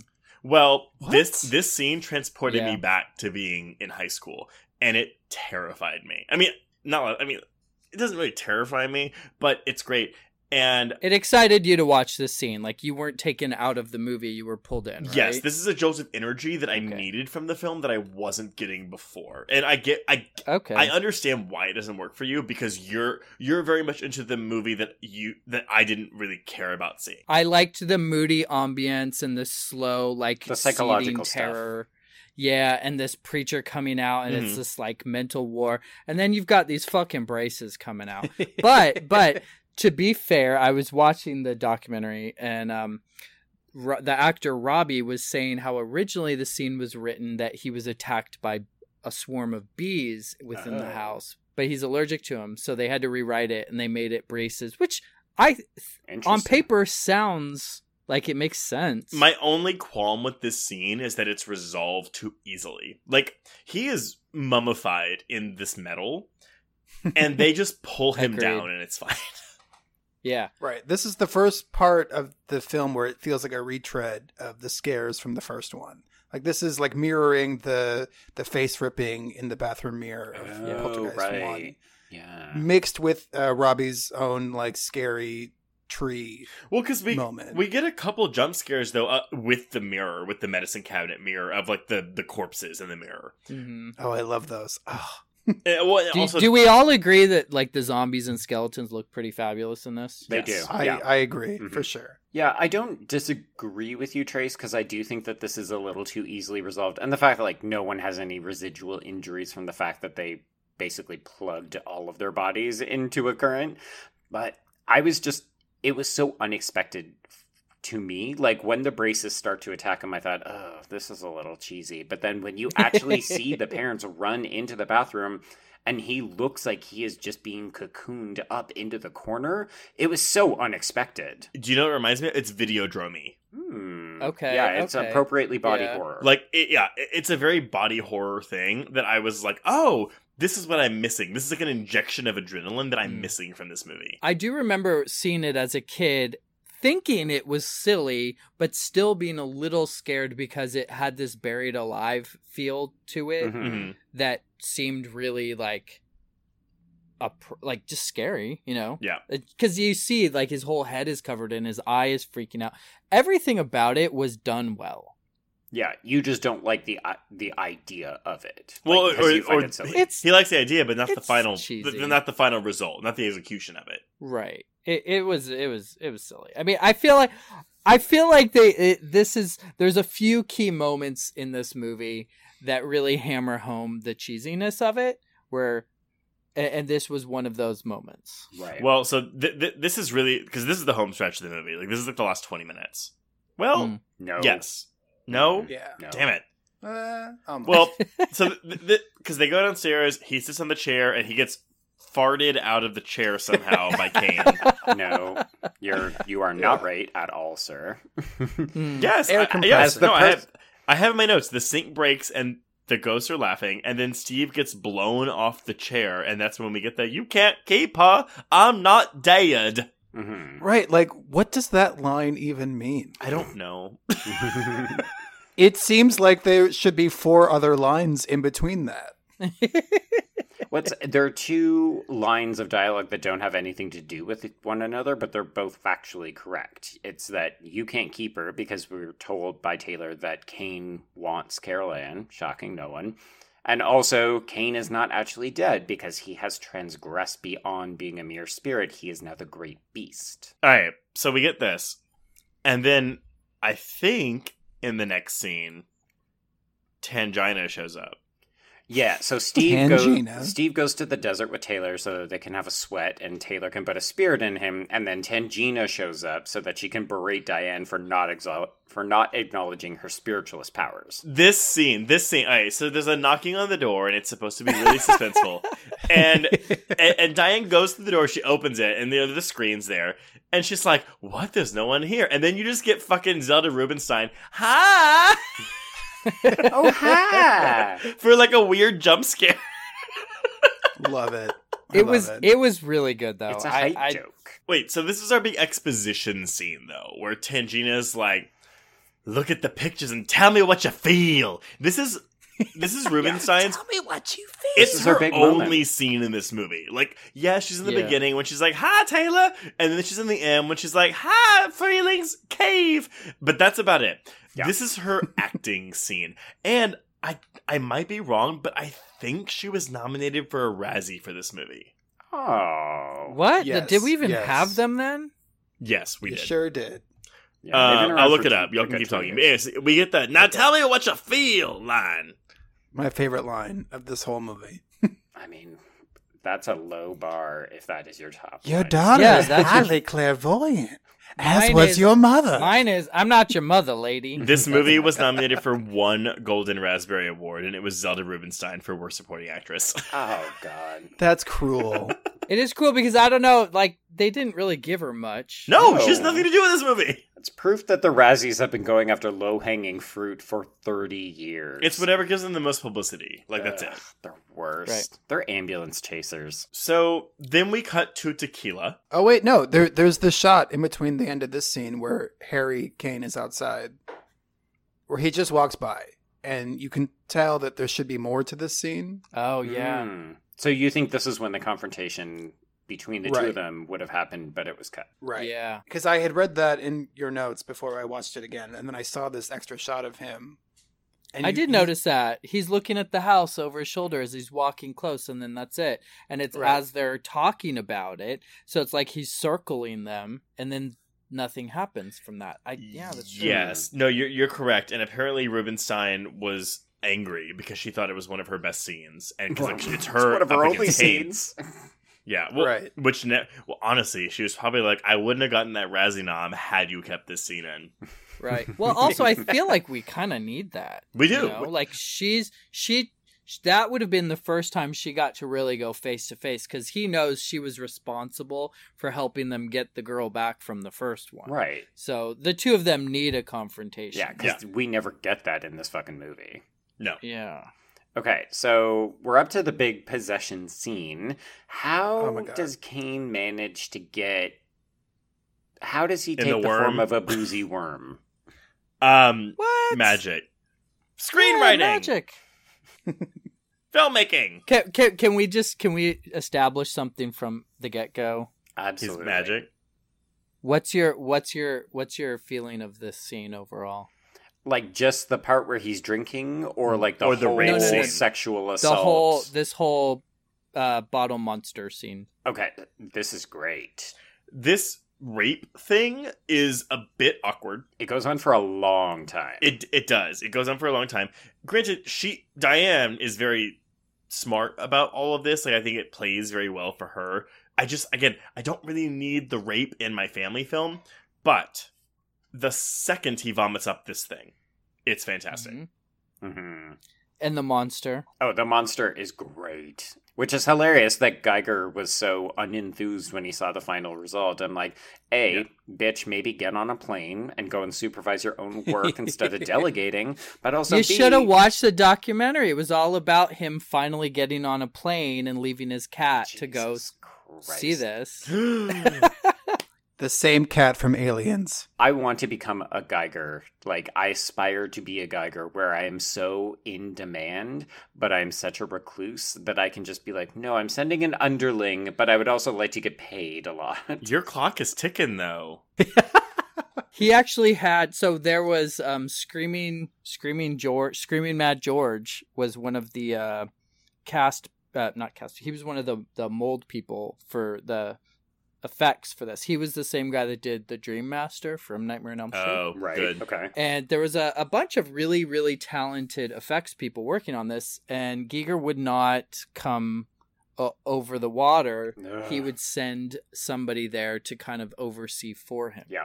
And so he liked the way this stuff looked for the most part.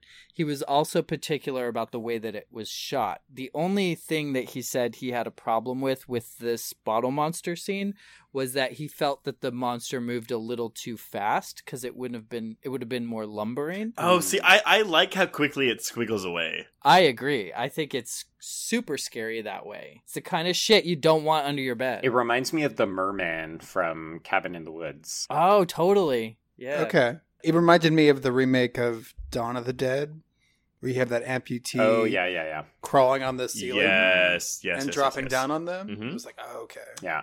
I, I appreciated that this was an actual amputee actor that they Yeah. cast for Yeah. this as well. It, it- like I said at the top of the episode, it is a triple amputee who There lost both legs, an arm, and an eye while serving in the Vietnam War.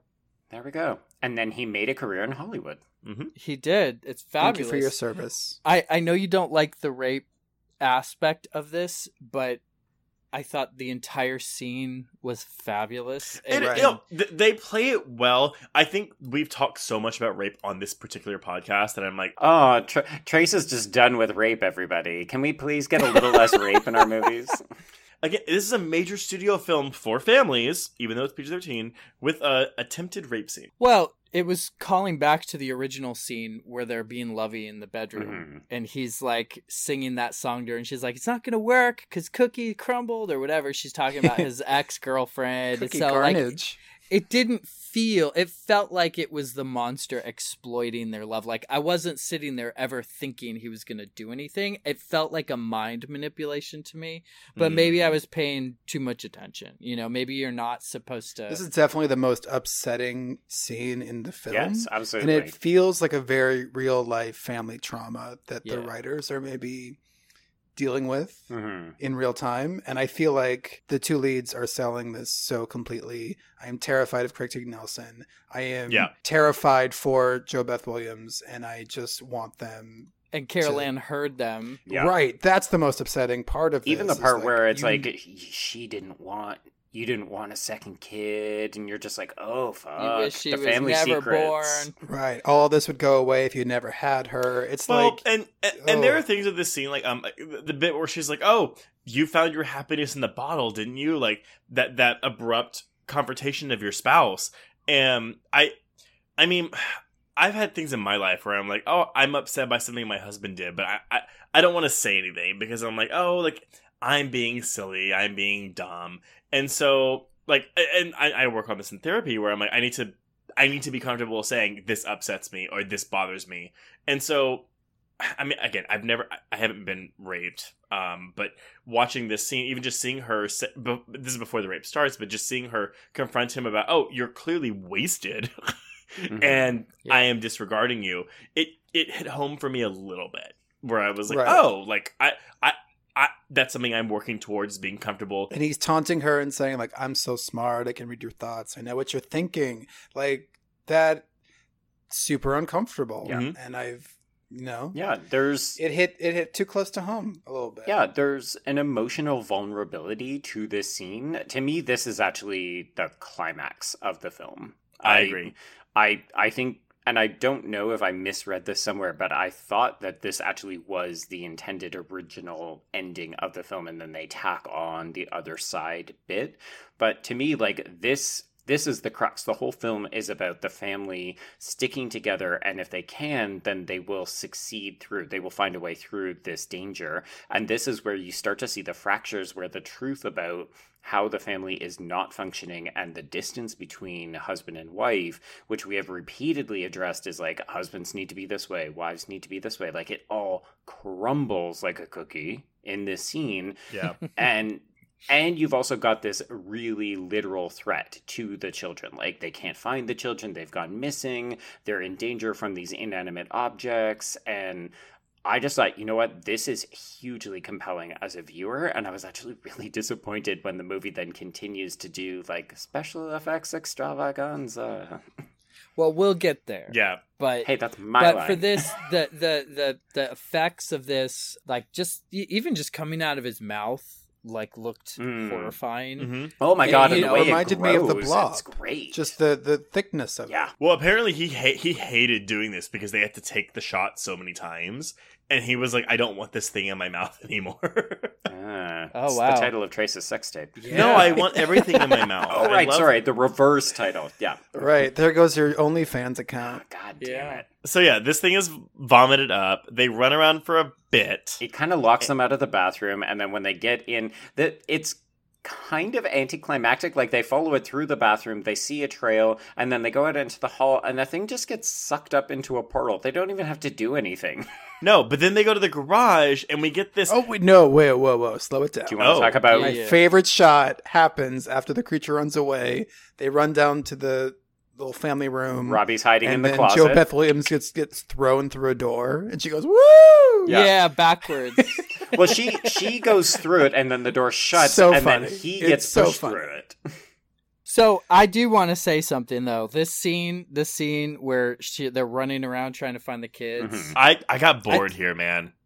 Did oh, you? No, I thought it was so good. Eh. I love this scene. I love the way that it switches to like really long takes, and you see JoBeth Williams looking for the kids. There's Yeah. real tension in these scenes. Okay. Um, yeah, like when the monsters on the on the, I don't know, the big huge monster. It's just like a giant foot or something from the ceiling, and like that. I didn't like that much. I liked seeing the legless creature before it Yes. oh, agree into that Absolutely. thing. And then that thing, I'm like, okay, this is very like uh, Lovecraft, and I get it. Mhm. But he blows the smoke at it, and it goes away. And then they're, then when they're trying to find the kids in the empty house, is when I'm back in there again. I'm like, right. I love That's this. fun. I love And, that. and then they they can't find Carol Anne, and you're like, fuck, this again. yeah, she's you gone know? again. No, she's just in And the garage. She's in the garage, she's in the car, and the panic. So this is another one of those scenes. I assume you have something to say about this scene that reminds me of like the braces. Hold the fuck. Hold the fuck up. I feel like you're judging us preemptively about what we're gonna. No, no, think no. about I actually was gonna agree with what you're gonna say. about how stupid the floating chainsaw is. Yeah. I think it's terrible, but I also wish this movie was in 3D at this moment. No, Oh. I, I agree. I, I think the effects are okay in this. yeah, they weren't that great. it wasn't great, but I think in 1986 maybe it looked okay. No. it when didn't. the chainsaw comes to the roof of the car, then it's awesome. yeah, because it like, actually yes, oh looks God, that's then. practical It- again. It's not floating. It's just on a that green it's just that shot, that shot of the chainsaw being picked up from the tool table and like floating towards the car. That's the one that it's like, oh, We didn't oh. even need the chainsaw. You know what I mean? Like it was corny. I wrote in my notes Texas Chainsaw homage because obvious, but it would have made Tobe. more sense if that was in the first movie, given who the director was. right. On paper. Right. So- Well, What I No. wrote is the real hero of this whole movie is dog. Ebuzz. Yeah. Because Yes. did you see that shot of Ebuzz like kicking ass, all terrified? Like he's the Saves only the one day. not running. he grabbed that tube. Like we didn't need the chainsaw. Um, the chains wrapped around while they're trying to get out was Yeah. kind of cool enough. the dog just but- bites that wire. Like it is insane. Yeah, he was pissed. He was like, he was a hero. I like him. Mhm. I do like the shot where the entire family is freaking out. Like the camera's through the windshield. Everybody's freaking out because I think at that point the chainsaw is nearly on the roof or it's on the hood, and they're they're very panicky. And you just see the dog kind of looking very nonplussed. Like, don't That's worry. I I almost I got, got this. electrocuted, and I'm fine. well, there's plenty of people on the internet that like are on Team Ebuzz. I looked it Oh, up. hundred so percent. That dog is a hero. he Give it a is. minute. It- Metal. uh, absolutely. The Um, internet is always Team Dog. Come on. Very So- dog. they escape. Yeah, they drive away. The car is in tatters, but they decide, okay, we need to tackle this thing head on. So they head to their original neighborhood. Wait, but so they live in Arizona and they drive to California.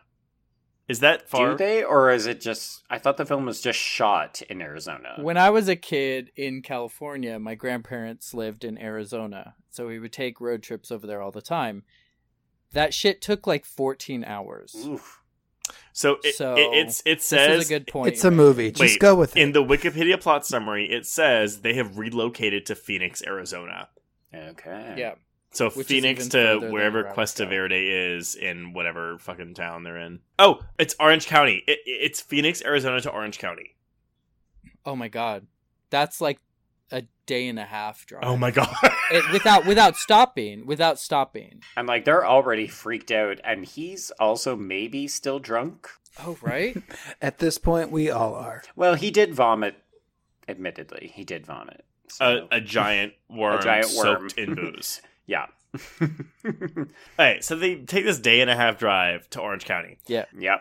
And Tangina is waiting for them. Wait, th- yes, that was, so so they're like, oh, this is our old house, boom, boom, boom, and then the lights turn on and they all get a jump scare, and then Tangina's like, hi, I knew you were coming, and I had to be but no, and JoBeth Williams' line is, oh, Tangina, thank God. So uh, I think that under it would have been really cool. I I like the ending. No, no, no, wait. I like the way it looks. I know you probably aren't big on that. I like that it goes like you want to direct off- films? Wow. Wow. Whoa. Hey, But here's the thing. I like movies that go off the rails. I thought you were just gonna put a full p- a full pause, like a period. I like movies. that go off the rails. Okay. Like you like trash. the the Manitou Oh Um, yes, I love that movie. where you're just like what the fuck Hellraiser 2, the Manitou, even um Invitation to Hell, Wes Craven's Invitation Oh, to I know that one. where the the ending is just like what the fuck? what the Wait, have y'all not seen the Manitou? Don't know the Manitou. Add it to your list immediately. It's like the Native American Exorcist in a way. It's not nearly that good, but like it's it's those a late 70s Right, movie right. that's exploiting Oh, of a course, with yeah. Tony Curtis. Oh Yeah. no. But it has Yes. this really psychedelic ending to it. So I like that they went to the other side. I like in Hellraiser 2 where we spend most of the time in fucking hell. You know, Oh, like it's kind of cool. It had a lot of potential. But this movie falls really flat and I just got super bored. Like all this hugging and Mhm. swells of music and It feels so tacked on. yeah, it does feel Like I either on. needed to spend more time on this and more time in the other side, or maybe just not do it at all. well, so when they get into the cave, I wrote in my notes, Diane cries and shit because of all the corpses. right. Yeah. She's the empath. She feels it all. oh my god, these people, they they die. Oh, he dragged them down here, Yeah. and they die. Oh, that's it. A dramatic reading. save it for your OnlyFans, okay? Save it. Save it. cute. But Taylor's also there. Oh wait, I'm sorry. Wait, No, we Then this yeah we they- have to get so we have to have Kane suck Diane and Carol Anne through a vortex first. Which comes out of nowhere. It's like they're in there for a second and then gone. it's basically the surprise bitch of '80s movies. Like surprise, bitch. the powers of pain. Surprise! My strong hands. I think that was my favorite thing I've heard tonight. oh fuck. Yeah, so as soon as as Diane and Carol Anne are out of the picture, then it's like, oh, and Taylor is also sitting over here, just casually. Like, I half expected him to pull out a fucking wiener and or marshmallows and just be like, I've been here for days. Right. I mean, they literally turn a corner and they're like, "Oh, Taylor." He doesn't pull a ha oh, hi. like Tangina, but he's like poking a stick over a fire, like, "Hello, I heard y'all had some problems at your house." 16 hours away from here, but I was here waiting for you. Like, no shit, With Taylor. no car. Where the fuck you With no car. He Oh walked. yeah, how would he get there? walked. How would he get Teleportation. there? Teleportation. No, Tele- he astral projected like Rebecca Ferguson and Doctor Sleep. Yeah. In her Kate Hudson Fabletics. Absolutely. Yes. Wait, so l- this is just dawning on me. Where? Oh no, they're hugging Tangina when they get out. She's there. Yeah. but Well, apparently she disappears for he- a bit, but yeah, she comes back. So okay. I will confess. So I, I, clocked the time on this, and I was like, there are eight minutes left in this movie, and we have a whole climax to get through. And Mhm. also, there are five minutes of credit, so there's actually three minutes left of this movie. Oh yeah, here let me let me run this down for you. So basically, he tells them jump in the fire. They do that. They find the girls. They hug. Kane immediately grabs Carol Anne. So then uh, Taylor throws a a spear through the fire. Coach throws it through Kane. Kane's dead. Carol Anne wanders off to the other side for no good reason. She's delivered back by Grandma. But, And but, then but they wait, come wait, out. wait, wait, wait, wait. There's an effect of her of Carol Anne decaying that actually is really good. Is really it. good, right? So good. Yeah, it, it, Yeah. it looks great. But yes, then we have Ghost Grandma. Ghost Grandma. She comes out in full white angel regalia. With that halo lighting, Mhm. like she just came out of Xanadu Oh. singing ELO. yes to the I'm Xanadu reference because I was gonna make one. I always hated that part. It is the worst, one of the worst things I've ever seen on film. And I, come I'm gonna. That's I'm a gonna bit say strong. You haven't seen enough movies. You haven't I seen the have. man. yeah, I don't think it's a word. It's it's it's it's lame. I'm gonna say It's- something it's controversial. lame. So Yeah. for the, first the time remake ever. of Poltergeist is not a good movie. That's not controversial. No, no, no. I- wait, wait. I I'm gonna disagree wait. with that. It, it, I think it's a serviceable film. It's not great. It's not terrible. It's just kind of there. It exists in its own space. But here's the thing: that movie does sh- so. When the mom Rosemarie DeWitt has to go after Carol Anne, like and like into the other side, it shows it, and I think it's actually a really cool representation of the other side. It looks better. I mean, effects aside, the concept of it looks better in that movie than Mhm. it does in this movie. This is like a weird open. The the other side in this movie looks like heaven already. That's the weird thing to me. Well, yeah, they come out of a white light, and that's the only way to distinguish the other side from apparently heaven. Yes. Yeah. Exactly. It it it feels like a failure to think through. Like, oh no, we reference the other side in the title. We need to have the other side, but oh Yeah. wait, we don't have the budget or the time. What can you deliver in an afternoon? I'm sure that the title came last. Oh yeah, I don't think they were try- I don't think they were trying to do that. Like Yeah. live up to what they promised. But so you think the original I- it- working title yeah. was Poltergeist Two colon semicolon? yeah, yeah, yeah. Poltergeist two like- colon. Poltergeist to the streets. It's probably just their back. But I do Oh, God, but right. this seems like what happened so here's the thing about the 80s that a lot of people Educate us. I'll try. So by the end of the 80s, like we all know, slashers and all that kind of stuff, like horror of that caliber was sort of dying out. Yeah. But the reason is is because they became so corporate and people had like all too many hands in the pot and everyone's like this is the way it's got to be. You got to throw this on there to make people happy. Right. And viewers were like I'm not that dumb.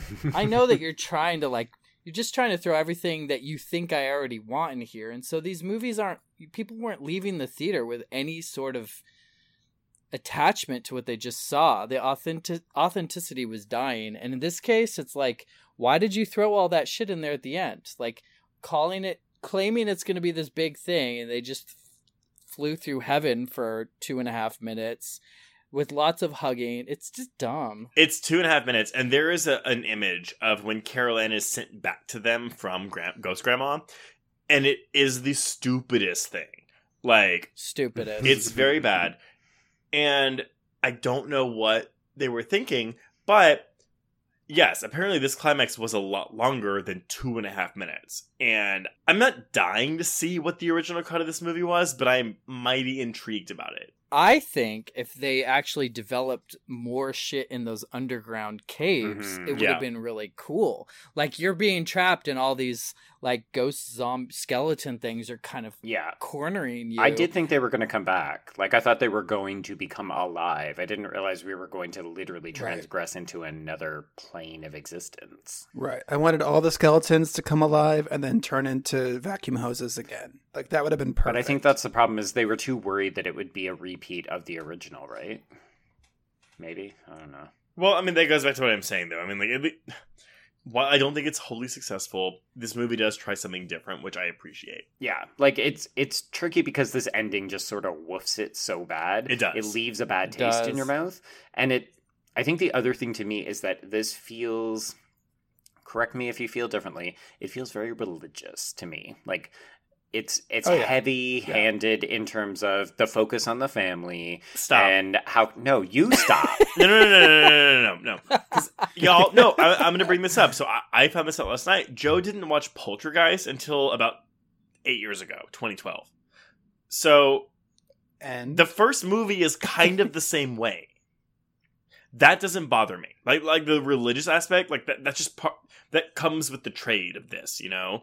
okay, so why did you need to cut me off? Because I was making a point. Well, because because, because you Ooh, when- Tyler, it's like claws me are and you. out. It is, when, it's when, know, when right? you told I'm like Joe. No, no, because he seemed less than enthused about the first one. He was like, it was good. It wasn't very scary, but it was fine. But like, what you're That's compl- literally not what I said, and don't put words in my mouth. I'm sorry. Hundred I- percent. I like the original Poltergeist. I think it's a great film. Oh, that not not the vibe that I got last night. Oh, over a DM? Come on, girl. Yeah, you said it's. you said I think, and I quote, "It's okay. It's not very scary though." Yeah, I. That doesn't mean I think it's a bad movie, and that has nothing to do with the fact that I think this film has a weird religious vibe at the end of it. But the first one does too. Okay, but we're not talking I didn't about really the first catch. one. I didn't really catch the religious vibe from the first one. It just seemed like an otherworldly plane to me. D- Maybe I haven't. Maybe I don't. Remember. Well, may- maybe this comes from the. Sorry, Joe. I, I promise you can finish your sit your your thought process. I promise. But maybe it, maybe we're all pulling from this from our own childhoods and religious upbringing. Oh, I mean, I think that always ends up informing things. Like if there's a nostalgic element, but also, yeah, I mean, if you have religious inklings, it's going to inform the way you read films. I apologize. Hmm. Continue your statement. No, I think the the big thing is is that if the original ending, like I'm I envisioned the original ending of this was them literally driving away into the night, but I could see that not hitting people hard enough on the thematic element about how the family needs to come together. So Hmm. this idea of a visual representation of a family coming together in this vaguely religious afterlifey kind of world and they have a big group hug where they have you know the family literally comes together at the end of the film.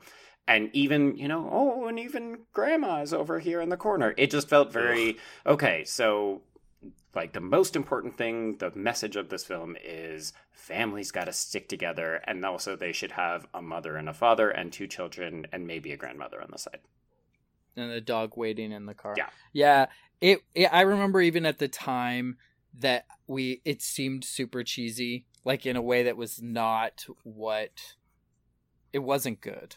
We didn't like that, and I was a kid, and I. But we had like that's that is I think the part that people responded to the strongest in and that was what they had the most aversion to was the fact that it just seemed like you're just feeding me bullshit because like this whole like Disney family movie thing was like the newest Mhm.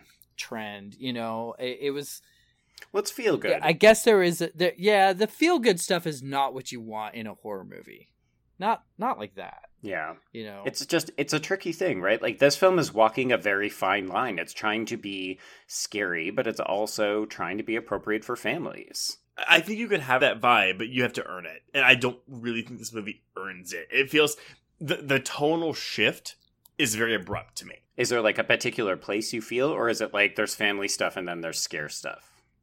I don't honestly the whole other side bit just seems so treat Triackley, Treacly, Triackley, Treacly.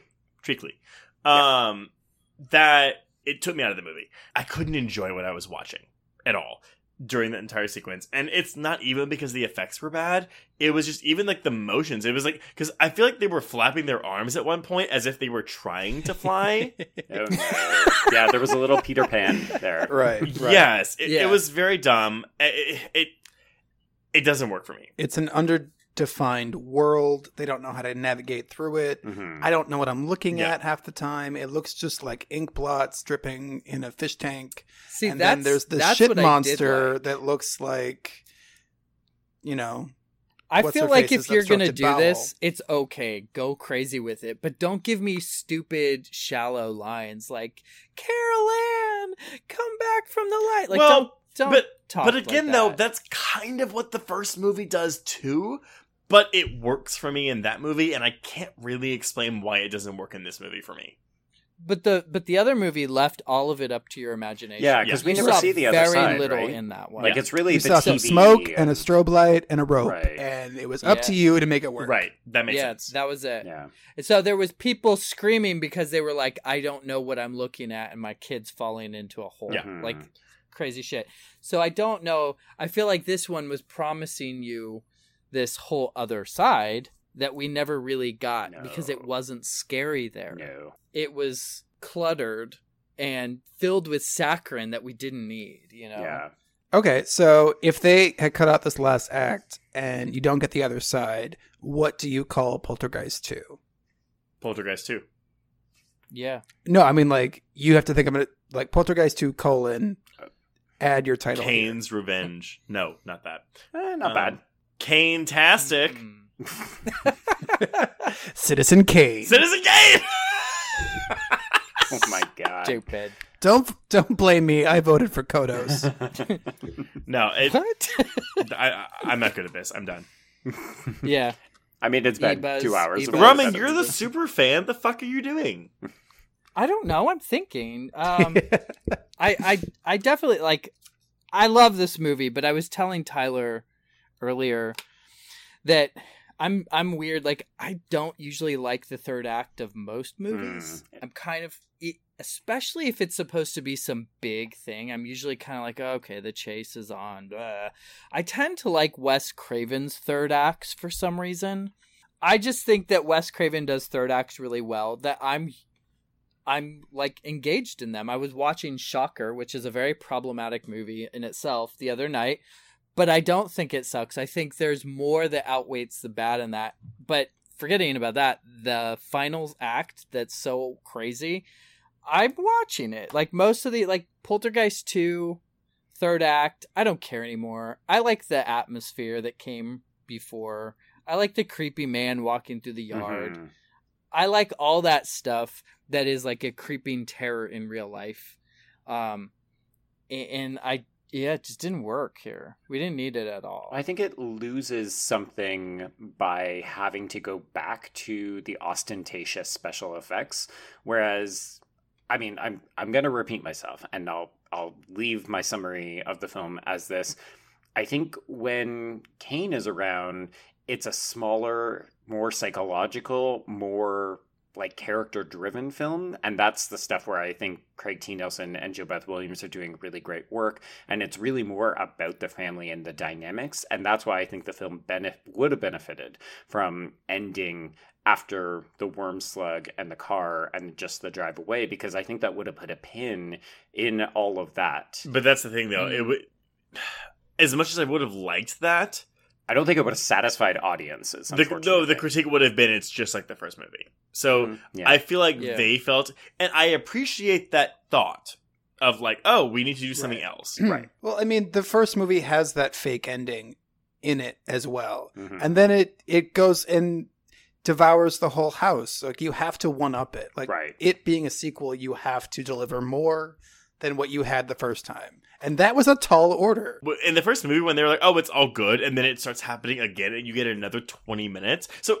the first movie Hmm. ends when this one does, but then it adds another twenty minutes. so the sequel makes the same mistake yeah, but it works in the first movie. It doesn't for me work in this one. Right. I wish that they had just gone to the other side and they would have really committed to it. You Made know, that like shit moved scary. in, like bring some furniture. Right. Yeah. Get happy. Like, let's have the cave, like, go, like, I know, for instance, totally different movie, but Goonies, like we mentioned, Barf. like, they spend the whole movie Mhm. in Goonie Land. Yeah. You know what I mean? Like, they're having an adventure. That's kind of what you expect from the other side, Yeah. which we don't get. Now, they could have had all the cheesy effects they wanted if they had really developed that other side. People might have liked it, you know? I couldn't help but think of Insidious and what they did with their final act, and thinking oh, about Oh, how right. that was kind of what the other side should have been. You are Yeah. you are right, but here's the thing: the the the quote unquote problem people have with that movie, because I think the last act of Insidious is amazing, Yeah. is that Insidious it, the last act looks like a stage play where it's like, oh, you're mm. on a stage and it's very low tech. It's not It's not big enough. Yeah. And but that's why I like that third act. Whereas this one, it's so obviously just fucking bad effects. Yeah, it's them hanging Yeah. in front of the screen, and they, yeah, On wires. especially Clearly on wires. especially after we've seen such amazing shit beforehand. Yes. Even the braces looked it amazing. looks way better Mhm. than this. Yeah. yeah. And so, yeah, Insidious is a better movie than this, in my opinion. Goonies is a Um, better movie than this. I love Insidious. I love Insidious too, but y'all y'all aren't patrons, but I named Insidious my oh, I was, and then I ran out of money, That's- and I'm sorry. you, you have a movie out, but that's fine. Right, Um right, and it doesn't pay as much as you think it does. anyway, no, but no, I, I named Insidious my my favorite horror film of the decade of the 2010s because ma- it quality wise it may not be, but I think it, it did more. It was more innovative than so many horror films that I saw in 20 in the 2010s. yeah. Was that 2010, 2011? I think 11. 11. Yep. Okay. I loved I loved Insidious. I love the ending. I think Poltergeist 2 is a much more interesting movie to me throughout, but had they used an Insidious ending, I think it would have been better. I I I'd get give that. it a Yeah. lot more. Yeah. Again, I don't hate this movie. I think it's a fine movie. I do think it's a bit of a cash grab, but I'm also aware of people's connection to this film growing up because I wouldn't want people to shit on the things that I liked as a kid. Well, you also just have to remember if we're going to go back 35 years, then you have to take things in context too if you're going to analyze them. Right. And realize like where okay, so where is this fear coming from? Are they just throwing everything in the kitchen sink in here? It's not like it's the Evil Dead that's in its own category where they're like, let's just go fucking haywire. Yeah. Like they're usually based on stuff going on at the times. And this one is very heavily influenced that way. More so than some of the other bigger box office productions that were coming out that were also more saccharine, you know, but like it the we the the the grittiness, the rawness of like the Nightmare on Elm Streets and stuff were kind of over at that point. Now everything was going to MTV. So they decided to do the family MTV horror movie, which is this. Mhm. And then they came out with part three. Oh my god. Which, Which- is a whole other. Wait, you'll have us back, and we'll talk about the third one because that is We- the craziest. We will not thing. discuss the third one because Yeah. this is not about that. So, Yeah. Gotcha, gotcha. I think we've all given our final thoughts on this movie. Before we announce what we're covering next week, Roman and Tyler, we've already plugged your movie, but is there anything else you want to plug that's not that movie? Uh, I think we're both real excited about a new movie we're helping to bring to the world. It's called Death Drop Gorgeous. it's a it's a slasher movie set in a drag club, and it's hilarious and stupid and disgustingly gay, and you're gonna fucking love it. There's Dix and Linnea Quigley Wow. and pretty amazing shit. Yeah. Nice. It's coming out soon.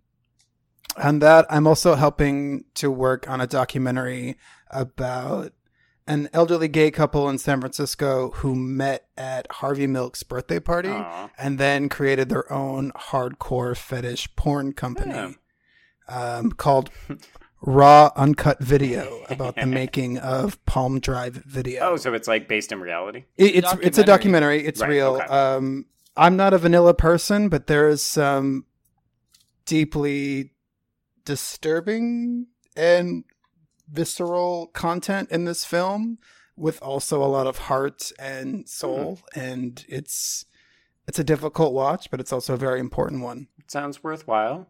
Do you have social media handles that you want people to follow you on? Yes, you can follow Scream Queen documentary at Scream Queen Doc on Instagram and Twitter.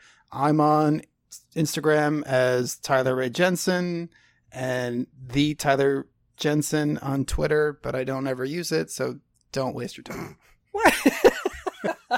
you can uh, see my video work at typicalfilms.com and you can buy or rent Scream Queen, My Nightmare on Elm Street on Amazon, iTunes, Vudu, Google Play, YouTube, and Vimeo. And go watch He it. He said it all. He said it all. And Roman- and our soundtrack too. And I'm all, uh, just go to Scream Queen. You'll find Okay. it. Wait, who, who who did y'all's music? What's his name? Alexander, Taylor, He's great. and he's fantastic. Yeah, he's he's he's brilliant, and yes, I love Alex. He did such a fabulous job, and he's a super gloomy cutie. So look him Oh, up too. Right. Y'all, right. seriously, look him up. He's, I mean, Super gloomy cutie. I like that. Boner Town City. I feel like that would be my character name on Rainbow Brite.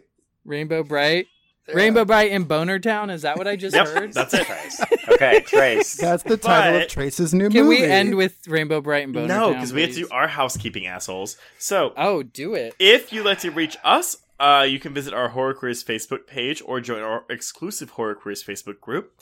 Tweet us at Horror Queers or email us at horrorqueers at gmail.com. If you have two seconds, head over to iTunes and leave us a rating or a review. Or you can head, on over to TeePublic, that is T E E Public.com, and buy Horror Queers merch like t shirts, stickers, mugs, pillows, and other shit. If you want even more content, please visit our Patreon page at patreon.com slash horrorqueers, where you can sign up for exclusive bonus episodes covering recent horror films like, well, um, Blank. Just say blank. we're not really sure. Everything got canceled. Uh, so everything's canceled. So it's a surprise. But, you know, go, go pay for it anyway, because it's going to be good. What are we covering next week, Joe? All right, so we are wrapping up the month of April with a anniversary film, and Trace, we are not gonna have half as good a time with this particular episode. it's so bad. we are revisiting a film close to no one's heart. It is A Nightmare on Elm Street, the motherfucking remake from 2010. 10 year anniversary, y'all. Good luck. Wish wish us luck is what we're saying, and come back because we're gonna make this mother funny somehow. Was that Kellen Lutz's last movie? You're forgetting Thomas Dekker, who is the most bonerific guy ever. And super gay. No, Thomas Dekker still works. He's doing Yeah, yeah. good. I'm like I, I, Kellen I'm aware. Yeah, I'm, I think I'm, I'm aware. Really? I- Popular because of Twilight, and then why? Am I the only one that is madly in love with Katie Cassidy. Kyle Gallner from there? Uh, Oh, he's no, really good no. in it too. Kyle- Actu- uh, oh. I loved him. I always think of the line from Jennifer's Body where she's like, "My dick's bigger than his." Anyway. we're done. Thank y'all for having this supersized episode with us. Um, and I'm gonna cut it short and say, cross out Poltergeist 2 the other side. Yes, and Cross out needy. Yes. cross out these fuckers and cross out horror queers.